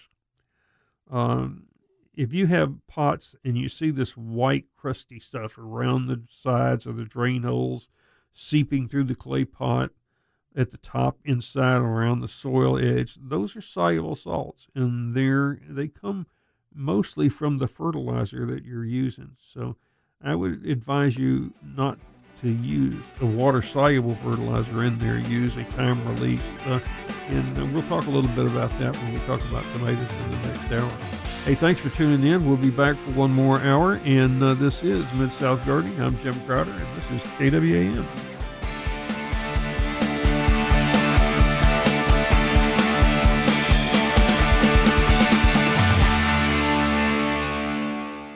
The garden help you need. Now, Mid South Gardening on the Mighty 990, powered by Palladio Home and Garden, with your hosts, Veda Vance, Kenneth Mabry, and Jim Crowder. And good morning, everyone. Welcome back to Mid South Gardening. We've been talking this morning about um, uh, debunking some myths, but right now we I'm so happy to have a couple of guests here with me. Uh, we have Elena Haggerty and Rachel White from Tomato Baby Company. Uh, okay, where'd the name come from? Yep, put your mouth right up here on the mic. Talk to them. Well, we're babysitting plants for people. Okay. Anybody can start their own, but we are basically we're glorified uh, tomato plant babysitters. Okay. And how many varieties of tomatoes do you grow? Um, about 120 a year. We give or take. Uh, we'll take out about a dozen plants and add a dozen new. Oh, that's pretty year. cool. And you also do peppers, eggplants. You got a bunch of hot peppers here. And basil. Yeah, and basil. Right. You have uh, five varieties of basil. Yeah. We've got about 30, 30, 40 kinds of peppers for the pepper people, Uh-huh. ranging from mild to sweet to Mhm. hot, To very hot. very hot.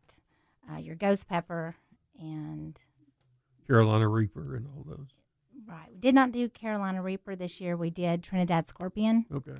So, and then we've got about a dozen eggplant, and we do a few that are the typical that I call them bitter, but that's what people are often used to. That's what you can purchase in the stores. But um, I think we had 13 this year, and only one was the typical. The others are not bitter, they're very mild. If anybody was going to like eggplant, it would be these. Cool. All right. So, how did you get into this business, or what made you want to grow 120 varieties oh, of tomatoes? Not on purpose. Uh, so my, my father and I, there was a lady that she had the best tasting tomatoes. And my dad and I were just, you know, how could hers taste so good? And so he said it was because she grew her own. So we both set out to try to grow our own. And he he he did better the first year. I had grown about 300 and then I put them straight out in the sun and uh, from the indoors out to the sun and they burn up. So then dad comes over to the house and he's showing off this big gangly tomato plants and they were huge and he's like there's orange ones and yellow ones and striped ones and I'm like well dad which one's which he's like I don't know I just threw them all in a hole and he says I'll teach you how to do it so the next year he uh, you know told me he put dug a hole out framed it up put in uh, layer of manure at the bottom, topsoil at the top, and he planted and covered it with uh, glass, kept it warm. So he had me doing step by step, and he kept asking me, Did you do this? Did you do that? He was really wanting me to make sure I got it right.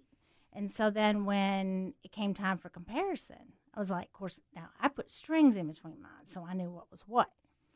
But they were used to the sun, so when I brought them out this time, they didn't burn up. And I'm like, come on, Dad, where's yours? He's like, oh, I didn't have to grow. I taught you how. so he duped me. So the next time he'd come to the house, the only way to get my dad back was to make money on one some way that he duped you back. So I said, he said, what'd you ever do with all those tomato plants? Ha ha ha. And I said, oh, it's okay, Dad. I sold them on eBay. So that's how it started. That's how you started. Well, that's cool. Well, we have Rachel here with us too. She's uh, worked for what three or four years. Yep. Okay. Um, are you as enthusiastic about tomatoes as she is? Um, I actually don't like tomatoes, so when I first no. started Well, there, now isn't that I told cool? you not to tell people that. so when I first started there, I wasn't really that excited about it, but now I just love it. Okay. Yeah. Even you know, just growing them, I think, is is cool. Yeah. You know, whether you like them or not. I haven't really liked them. And, let, and briefly here, we're going to talk about the winners uh, from uh, the contest, uh, the Great Tomato Contest. Um, uh, Charles Long ended up with the best of show. He had the best heirloom tomato, and it was a Black Krim. Uh, had the best tasting, shape, color, uh, firmness, uh, and he also won the best um, uh, cherry tomato with one called Purple uh, Bumblebee. Uh, the best slicer was uh, gentleman Ted Addison who won one with a variety called medium rare, uh, and um, Now, medium rare won or got second. yeah, it got Last year. second. Well, for best of show, it got second Yeah. last year. Um, he also won the heaviest one with one that weighed uh, 36.6 ounces, a little over two pounds. Now, I got to tell you, that's a, a, shy, a, fair pound, a lot of, it's too small, okay? The world record is one that weighs 11.65 pounds. Uh, it had a 32 and a half inch circumference, um, which broke the previous record of uh, one that weighed 10.8 pounds. Now, the guy who had the previous record, Don, uh, a guy named uh, Dan Sutherland, he has actually grown one that weighed 16.85 pounds. That's one tomato. That's crazy. Uh, it was not uh, officially weighed and and documented, so uh, it's not the world record officially. Um, but uh, he grew a big one. Um, and then the cherry tomatoes, there's a guy named Douglas Smith. He had the world record of having 839 tomatoes on one vine. Uh, and he broke his own record with 1,269 tomatoes on the same plant. So that's um, that's what we're trying to beat here in Memphis. Okay, oh my, I'm not sure it'll happen, but uh, that's some little bit of trivia there that you'll never need. So, okay, let's um, let's talk about how you plant tomatoes. How do you do yours? Okay, so it's well when it's really rainy, I use containers so I can start them a little bit earlier because sometimes you just can't get in the garden and Right. you know it's time to plant. You also want to wait till it's above 50 degrees so they don't stunt. So by planting containers, then I can start early sometimes. If uh, I can start early if it's late Yeah. for our season. It, it, when do you start your seed? Um, about Valentine's Day. About Valentine's Day. You're to Okay. take it's going to take about two months to get them um, size for the garden. Okay. So, and I'm always aiming for about April 15. All right. Okay. They're ready to go in the garden. Yeah. How do you do it? Okay, so I've been putting mine in containers, and like I said, and um, you're going to bury the stem. Hopefully, you even have a long stem, which is contradictory to what most people expect to see on a tomato plant. But if you have a long stem, you're going to bury the stem up to about maybe six inches sitting above the ground. So, longer the stem, the longer you, the more you'll be able to bury. Um, the stem is going to put out roots all along. And so the more you can bury, the bigger, thicker stem you're going to have above the ground. So I've been putting them in containers and just scrolling them around the top. Mm-hmm. And so they have plenty of room to grow downward. And you need at least a five gallon container. But I cheat and I use a three gallon container. Then I cut a good size hole about the palm, about the size of the palm of my hand in the bottom. And then that way, by the time I put, put cardboard in there to hold the dirt in, when I put them out in the garden, I sink them just a little bit, loosen up the ground with a shovel, set them wherever they're going to stay.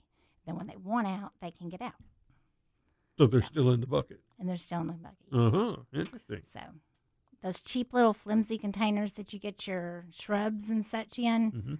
hang on to them. And if it's raining, you can't get in the garden. Just start your when you're itching to, to plant, plant in that.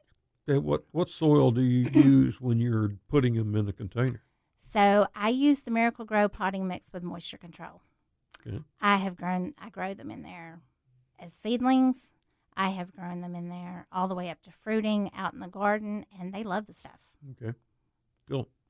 All right. Well, we got to take a break. We're going to come back in just a minute and talk more about maters, one of my favorite things. Okay, uh, and you're listening to Mid South Gardening on KWAM.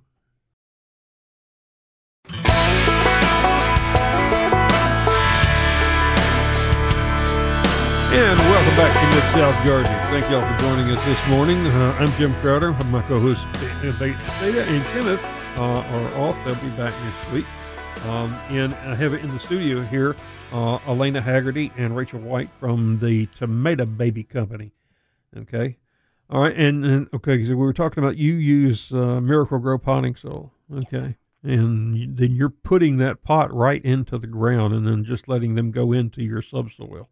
Yes, I sink the pot just a little bit. Okay, just and a little then bit. take out a couple divots, loosen the ground up, set the pot there, put your divots around it, and that'll essentially stake that pot down. So when they get top heavy, hmm that it'll help hold it in the ground. Cool. All right.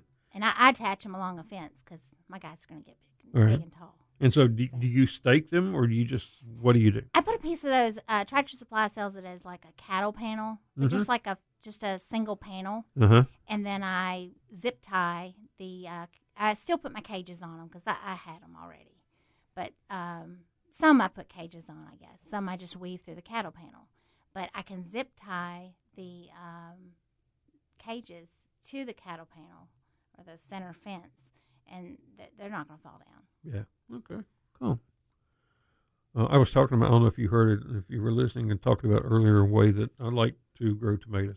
And basically, as you make a, uh, a table about 18 inches off the ground that's made out of either fencing or lattice, something like that, that tomatoes can grow through.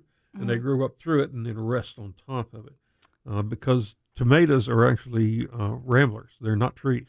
And if you let them pile up on top of each other, um, they don't produce quite as much because they're not stressed from the sunlight on the stems, but the ground temperature stays cooler under it. You can Right. get under them to fertilize or weed, uh, and you end up with a, a, good crop that's away from slugs and, and that sort of thing. So it's kind of a unique way, and particularly when you get old like me and you can't bend over like that. So it's an easy way to do it and just let them grow that way. And well, if they can touch down again too, and then reroot. They could, yeah, but then most of the they're just rooting up on top. I Uh. I mean, just laying up on top. So uh, it's just a way to keep them up off the ground uh, and keep the ground cooler. And you tend to get better uh, pollination during the heat uh, because the ground temperature is cooler.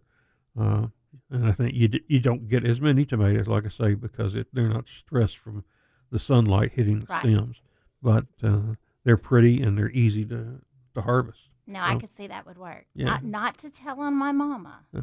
but when the weeds overtake mama's garden, and I go out and I and I help her pick, she will have a good crop of tomatoes up under where they've had a little bit of coverage from Mhm. the weeds near the bottom, Mm-hmm. and and it is a lot cooler.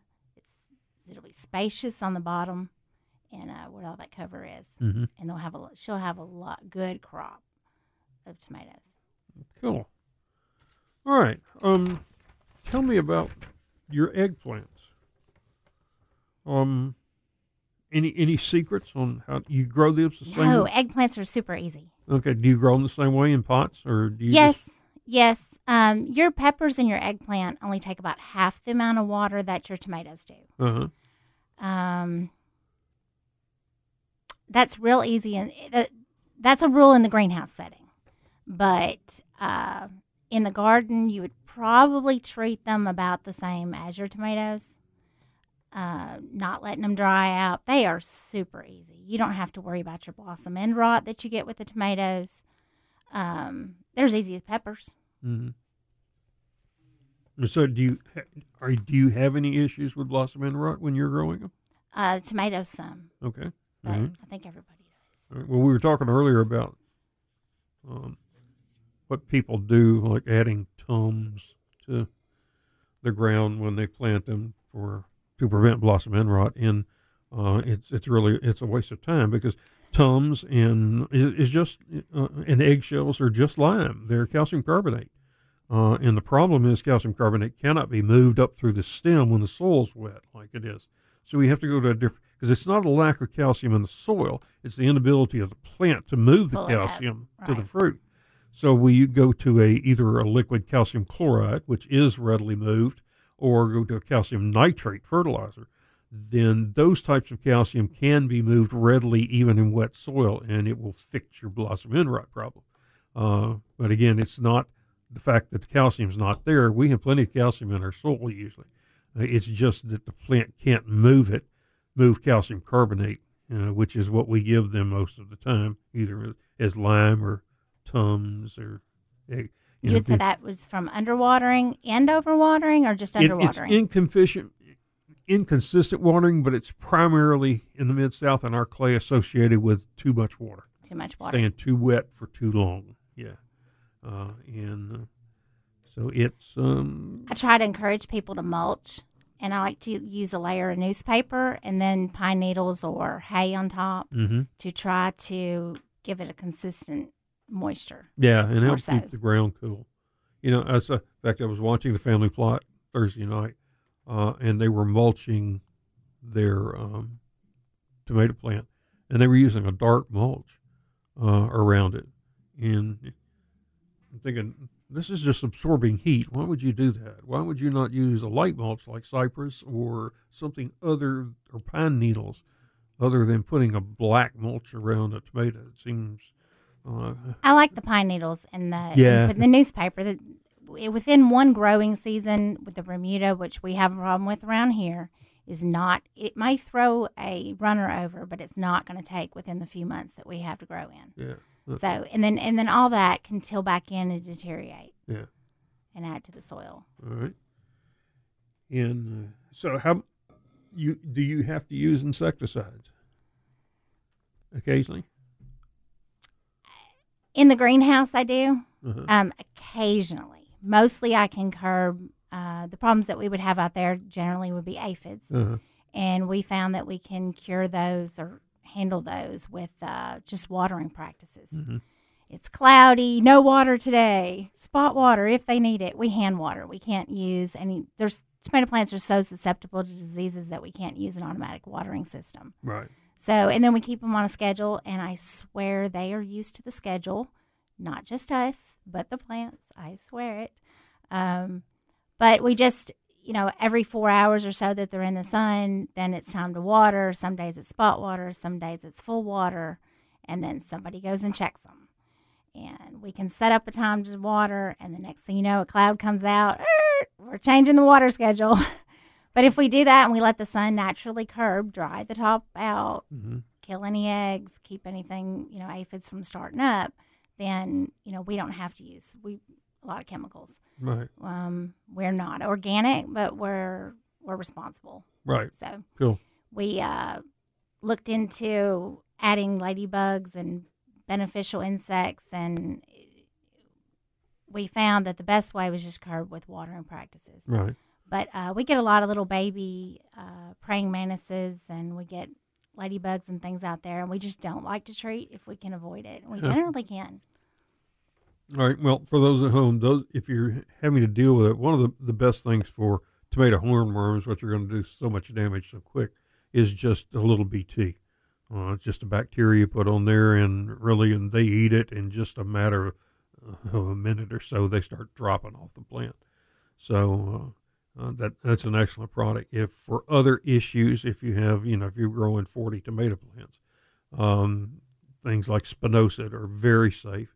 Uh, if you'll spray it at dusk, um, by morning it's dry and it's uh, you're not going to affect your pollinators at all. Uh, of course, you you know try not to spray open flowers always, but uh, but spinosad is about as safe as you can get, and it's another bacteria that uh, helps um, control just about all insects. So, good product and, and very very safe. I've used the BT quite a bit, Yeah, um, which would also go as organic. yeah, that would Yes. qualify as organic. Yeah, and of course, you know, finding hornworms, the best way is to get out there with a black light because they glow in the dark. Yes. It's so cool. and and chickens love them. Oh, not okay. so much fish. I've had no luck there. We've You know, tried my- fishing. my turtles would not eat them. No. Yeah. Hmm. I understand that. Uh, what are these lizards that people have? Bearded dragons. I understand they love them. They'll eat them. Okay. Yes. So, Uh, all right. but now I like the I like the dust rather than the spray oh, because when you get in the summer, it's the type of weather where it may rain when you're out and about, but when you come home, you don't. It looks like it hasn't rained at all. So by putting the dust, you can see whether or not you need to reapply. ah, I got you. Okay. And I can see that on vegetables. You know, I I don't like dust normally because you you see dust. You know, Right. particularly on or, on ornamentals. You know. Right. and, right. And I don't. All of my vegetable uh, harvesting is done at Kroger. Oh. Okay.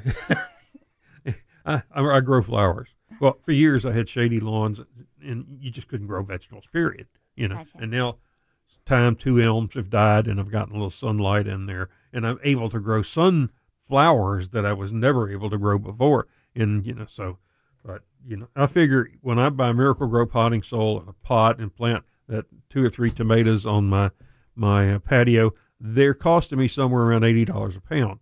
Oh wow. So you know, Right. Uh, it's it's so much cheaper just to buy them at Kroger. They don't taste good, you Right. know, but they do slice nice. Right. you know, You just need you just need people bringing you more fruit. yeah, there you, go. You go. just enc- just do what my father did. Encourage others. Encourage others to grow more. there you go. You can come over and cut flowers, and, and you know, there you go. I'll swap trade. you swap you some eggplant and maters for it.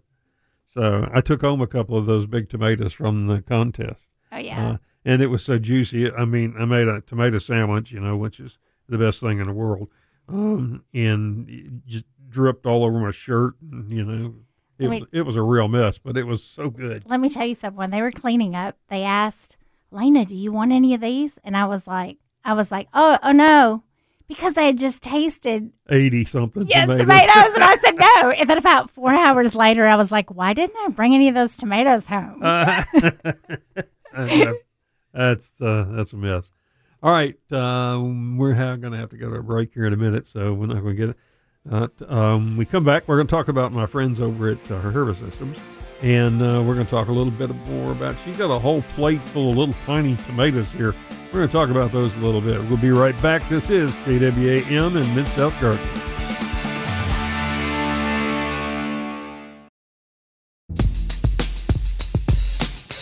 Welcome back to Mid South Gardening. I want to talk about my friends over at Herbis Systems. Um, I started doing ads for Kenny Crenshaw back in the early '90s when they were had just kind of gotten started. Um, and before I would do the ads with him, I uh, followed some of his trucks to see how his applicators uh, were doing, if they were um, properly trained and so forth. And I was very impressed with them. Uh, and then I went out and talked to, sat down with Kenny and, and talked about his program, what he uses, and and uh, and he, I found him to be uh, extremely concerned about the environment. In fact, when uh, they moved from their little tiny uh, place on Leisure Lane to a, a, a bigger building, he spent a lot of money making uh, it environmentally safe, so that when they washed the trucks, they could capture the water and put it back into the truck, so that no no herbicides were you know were being washed down the drains. So. Uh, he's just a really sharp guy, and um, so if you know if you uh, want somebody who really knows local weeds, local grasses, you know, they uh, you need to call Herbis Systems. Uh, they're just great people. Um, they do my daughter's house uh, where I'm living, um, and you know it is it's weed free. It's just great. So uh, you get a chance, give them a call. It's Herbis Systems. They're they'll do an excellent job for you, and just tell them that. You know, Jim sent you. So uh, Kenny's a great guy. All right, all right. We're still we're in the studio here, and we still have uh, Elena and uh, Rachel from the Tomato Baby Company. Um, and she grows like 125 tomatoes, and, and she ships them all over the country. Apparently, the plants, the plants, just the, not the maters. no. You know. Um, and uh, and it's just it's remarkable at, at at the number of tomatoes. And, now, are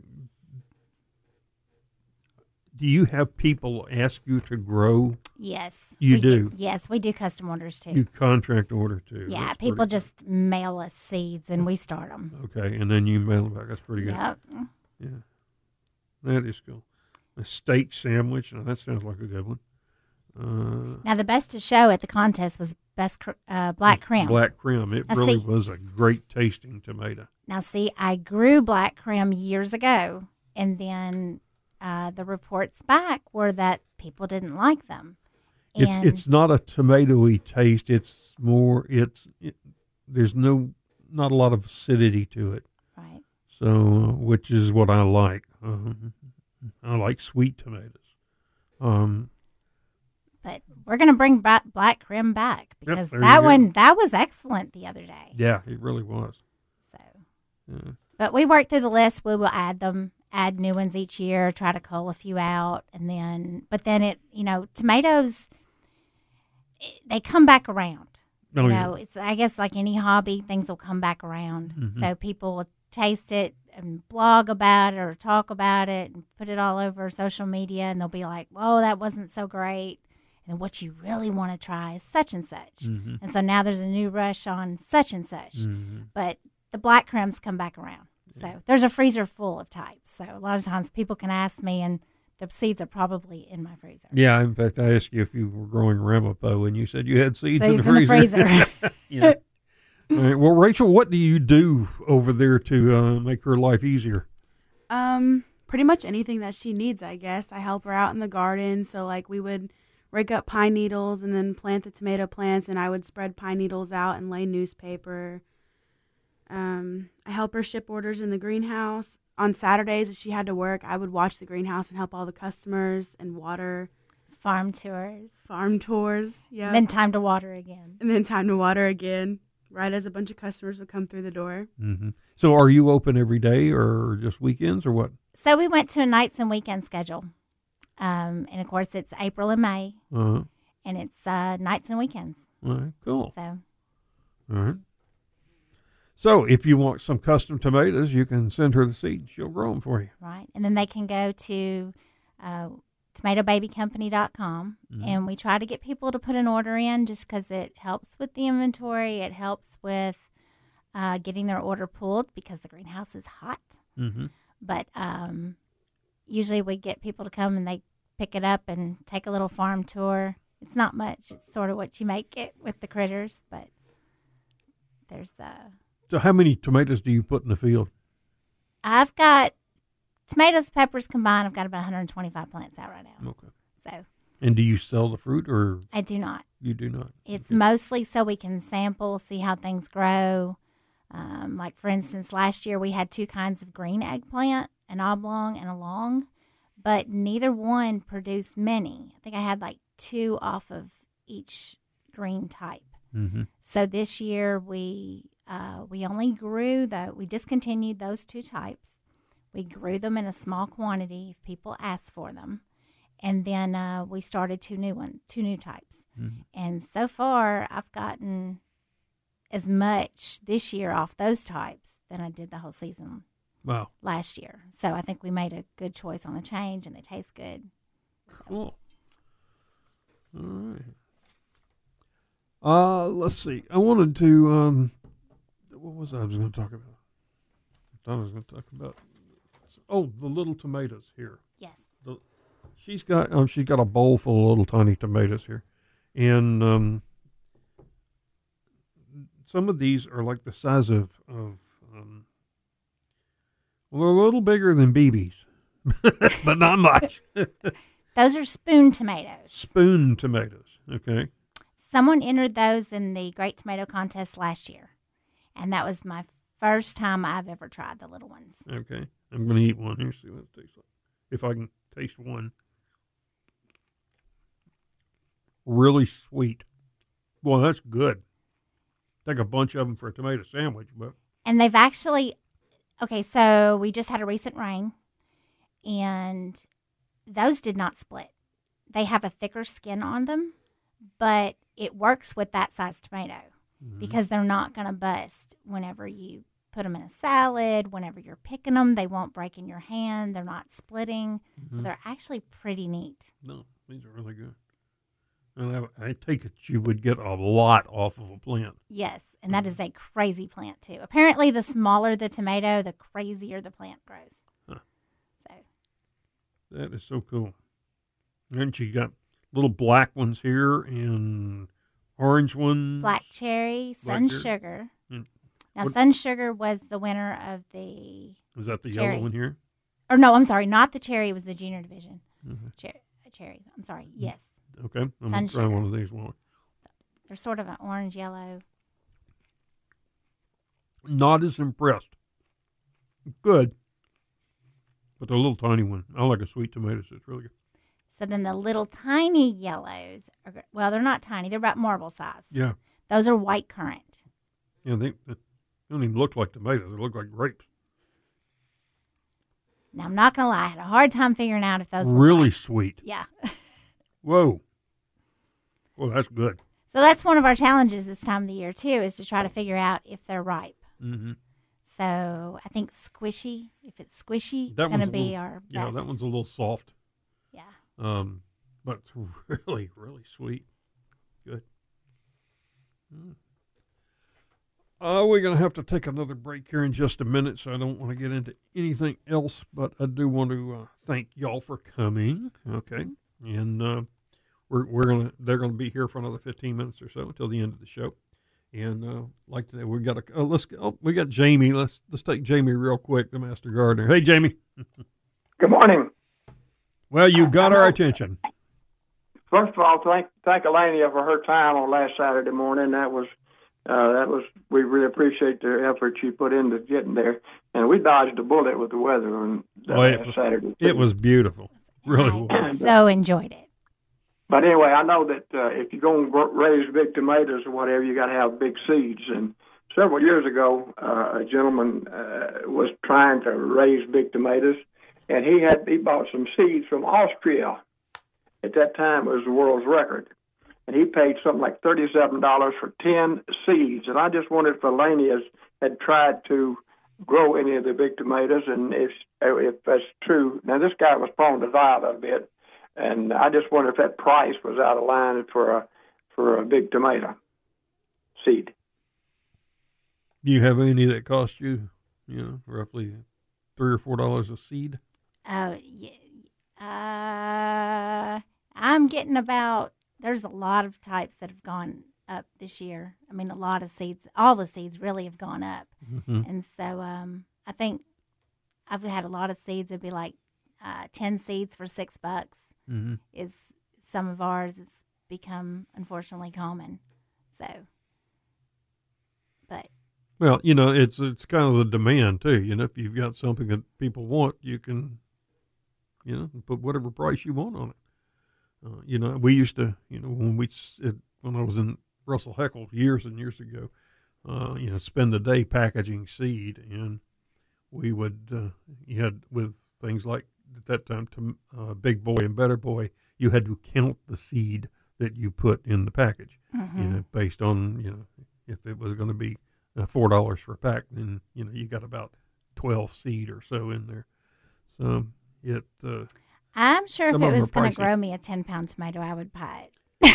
I would buy the seed, I'm sure. yeah, this one uh, we were talking about earlier. This one that uh, it was the world record. Um, the variety is called nine point oh six brown.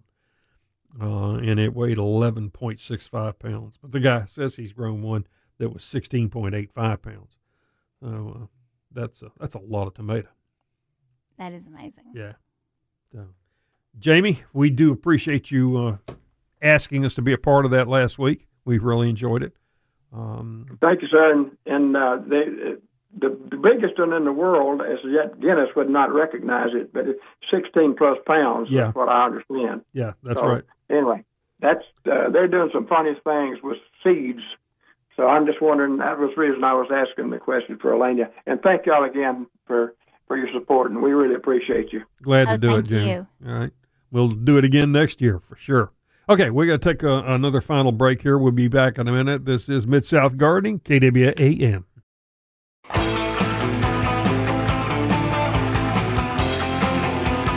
And welcome back to the final segment of Mid South Gardening. Appreciate you joining this morning. I hope I haven't bored you too much with um, with the myths and and uh, and so forth. Um, I've enjoyed doing this. Uh, that way, I don't have uh, Kenneth and Beta in here arguing with me. Uh, of course, they don't let me talk much. You know, I sit over on the dark side over here and just, you know, I, I'm, I'm here basically to make sure they don't make a mistake. So anyway, um, so I, I was talking to Rachel in the in the um, during the break here, and tell you're you're studying environmental sciences, Yes. and what does that entail? I guess it's just um, looking at how plants and animals interact and seeing what we can do to help them interact a little bit better with people and make it just more cohesive overall. Cool. All right. Leave the people out of the picture, and they do just fine. yeah. Yeah. Okay. Um, go over a couple of the myths that we talked about very early in case you just joined us. Um, one was the eggshells, uh, which was, you know, people think they're doing something to um, help change the pH, give help prevent blossom end rot. And the fact is, they're calcium carbonate, uh, the same thing as lime. Uh, they're not organic. Okay, the insides of the egg are organic, but the shell itself is not. Um, and it's really not a good source of much of anything other than it does have some calcium, but it's readily not available. You know, we were talking about some that were you know found in in archaeological sites that were over 165 years old, and you could tell still tell if they were duck or chicken eggs. So they're not breaking down very quickly. And in fact, for eggshells to do anything to your pH, they would have to be ground down to what's to pass through a 60 mesh. And that means a, a, a screen that has 60 holes per inch or 3,600 holes in a square inch. So they're very tiny holes, and you're not going to be able to get that eggshell down to that size. And one of the problems with is that when you don't get it quite down there far enough, um, worms eat them and then die from it. Okay, they can't pass them, um, so it's really doesn't do much of anything uh, that's good for your garden. It's not going to help your your um, because it's calcium carbonate. It's not going to help your blossom end rot. Um, you've got to go to a, to calcium, a liquid calcium chloride, or go to calcium nitrate fertilizer. Um, the other thing we talked about was the coffee grounds and about uh, everything about them is bad. Um, they, uh, if it's mixed in with the soil before it's composted, it kills plants. Um, and in compost, it kills worms. Uh, so again, there's nothing good that I know of um, that comes from putting coffee grounds around anything.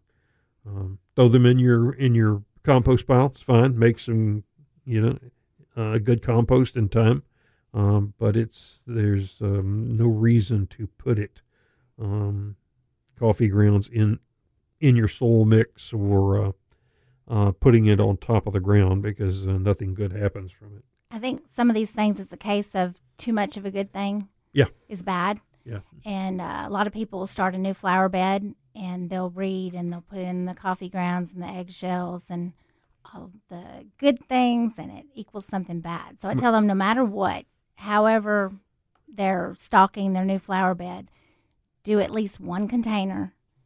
Get out the Miracle-Gro potting mix with moisture control because I know it works, and do a comparison planting. Yeah. So and see how it goes. And sometimes the, the flower bed may not do good this year, or I mean, I'm sorry, the new raised bed they did uh, may not do well this year, but it might after some of the things break down. That's right. Next Second year, year, might have a pe- people get a lot really disappointed with the results from first year using a, a potting soil. Um, and, and a couple of reasons it's so coarse. There's nothing really to hang on to nutrients. Uh, you really should have some clay in there, something with small particle size, so that water and uh, and nutrients, uh, fertilizer can stick to it. Because it's when you water it, it's going right out the bottom. Uh, so you really need something in there that has smaller particles. And as it breaks down the next year, it's better suited to hold that. So, uh, yeah, a lot of people get real disappointed after doing their first year bed. Um, um, yeah, well, that was the two things that we really wanted to talk about. I want to. Can we talk about pollination in the summer? Uh, okay, talk about pollination. Okay, so when it gets hot and you're above 90 degrees, your tomato plants do not want to pollinate. That's correct. The pollen is just not as viable in the heat. Um, your honeybees uh, will generally pollinate for you if it was cooler. Yeah, but they're not honeybees. Typically, aren't the good pollinators. You need bumblebees. Yes, that's where I was going. Okay. So and so we want to, and also your wind pollination, generally when it's cooler, and your farmer thumping, which just thump the blooms, or shake the. I like to walk down the rows and shake the cages. Um, but when it's hot, the pollen is not as viable. So although you're getting the same movement, that is just not good enough. So we want the bumblebees. They're excellent for trying to move more of the pollen. Um, it's a numbers game when it's that hot, Mhm. and therefore get pollination to get your fruit. So plants that encourage the bumblebees, I've been planting coleus in order to they get the bumblebees in to do. hmm Also, you can use an electric toothbrush. People ask me all the time, what kind of tomato plants can we grow in our area? You can pretty much grow any kind of tomato plant uh, in the heat or the cooler. Well, some are more particular to cool, but in the heat, you can grow any kind of tomato plant. However, um, plan on doing your uh, self pollination with the toothbrush. Mhm. Yeah, it's as much a self defense uh, mechanism for the plant. Uh, it takes a lot of energy to produce fruit. And when it's hot and there's lack of and typically less water, then the plant plants do one thing really well, but not two things. So they Mhm. shift away from trying to produce fruit uh, and go back to producing foliage when we have The the excessive heat. Uh, and then when it cools down, it goes back to thinking about reproduction, the one thing that it's supposed to do. Plants are pretty smart. I knew it was not as viable, but I didn't. I've never heard an explanation as to why. That's why. And it's another thing that the plants are doing when they're taking care of themselves. That's right. So So, I love bumblebees. Not big on honeybees. So. anyway, we, we talked about those earlier too, um, about honeybees being an invasive species, and really they only produce they only pollinate about ten percent of the crops worldwide, uh, and about thirty percent in the United States. But most of that is almonds, uh, where they move millions, really millions of hives to Southern California to pollinate the almond crop uh, which is why we've lost so many of the, the wild honeybees because they moved the mite all the way across the country when they did it. So, anyway, well, shucks. Thank y'all for being here. Uh, I appreciate you coming in for the last hour because I was running out of mist. Uh, and anyway, we'll be back next week. Veda and Kenneth will be back. Thank you very much. This is KWAM 107.9 and 990 AM. Thank you for listening.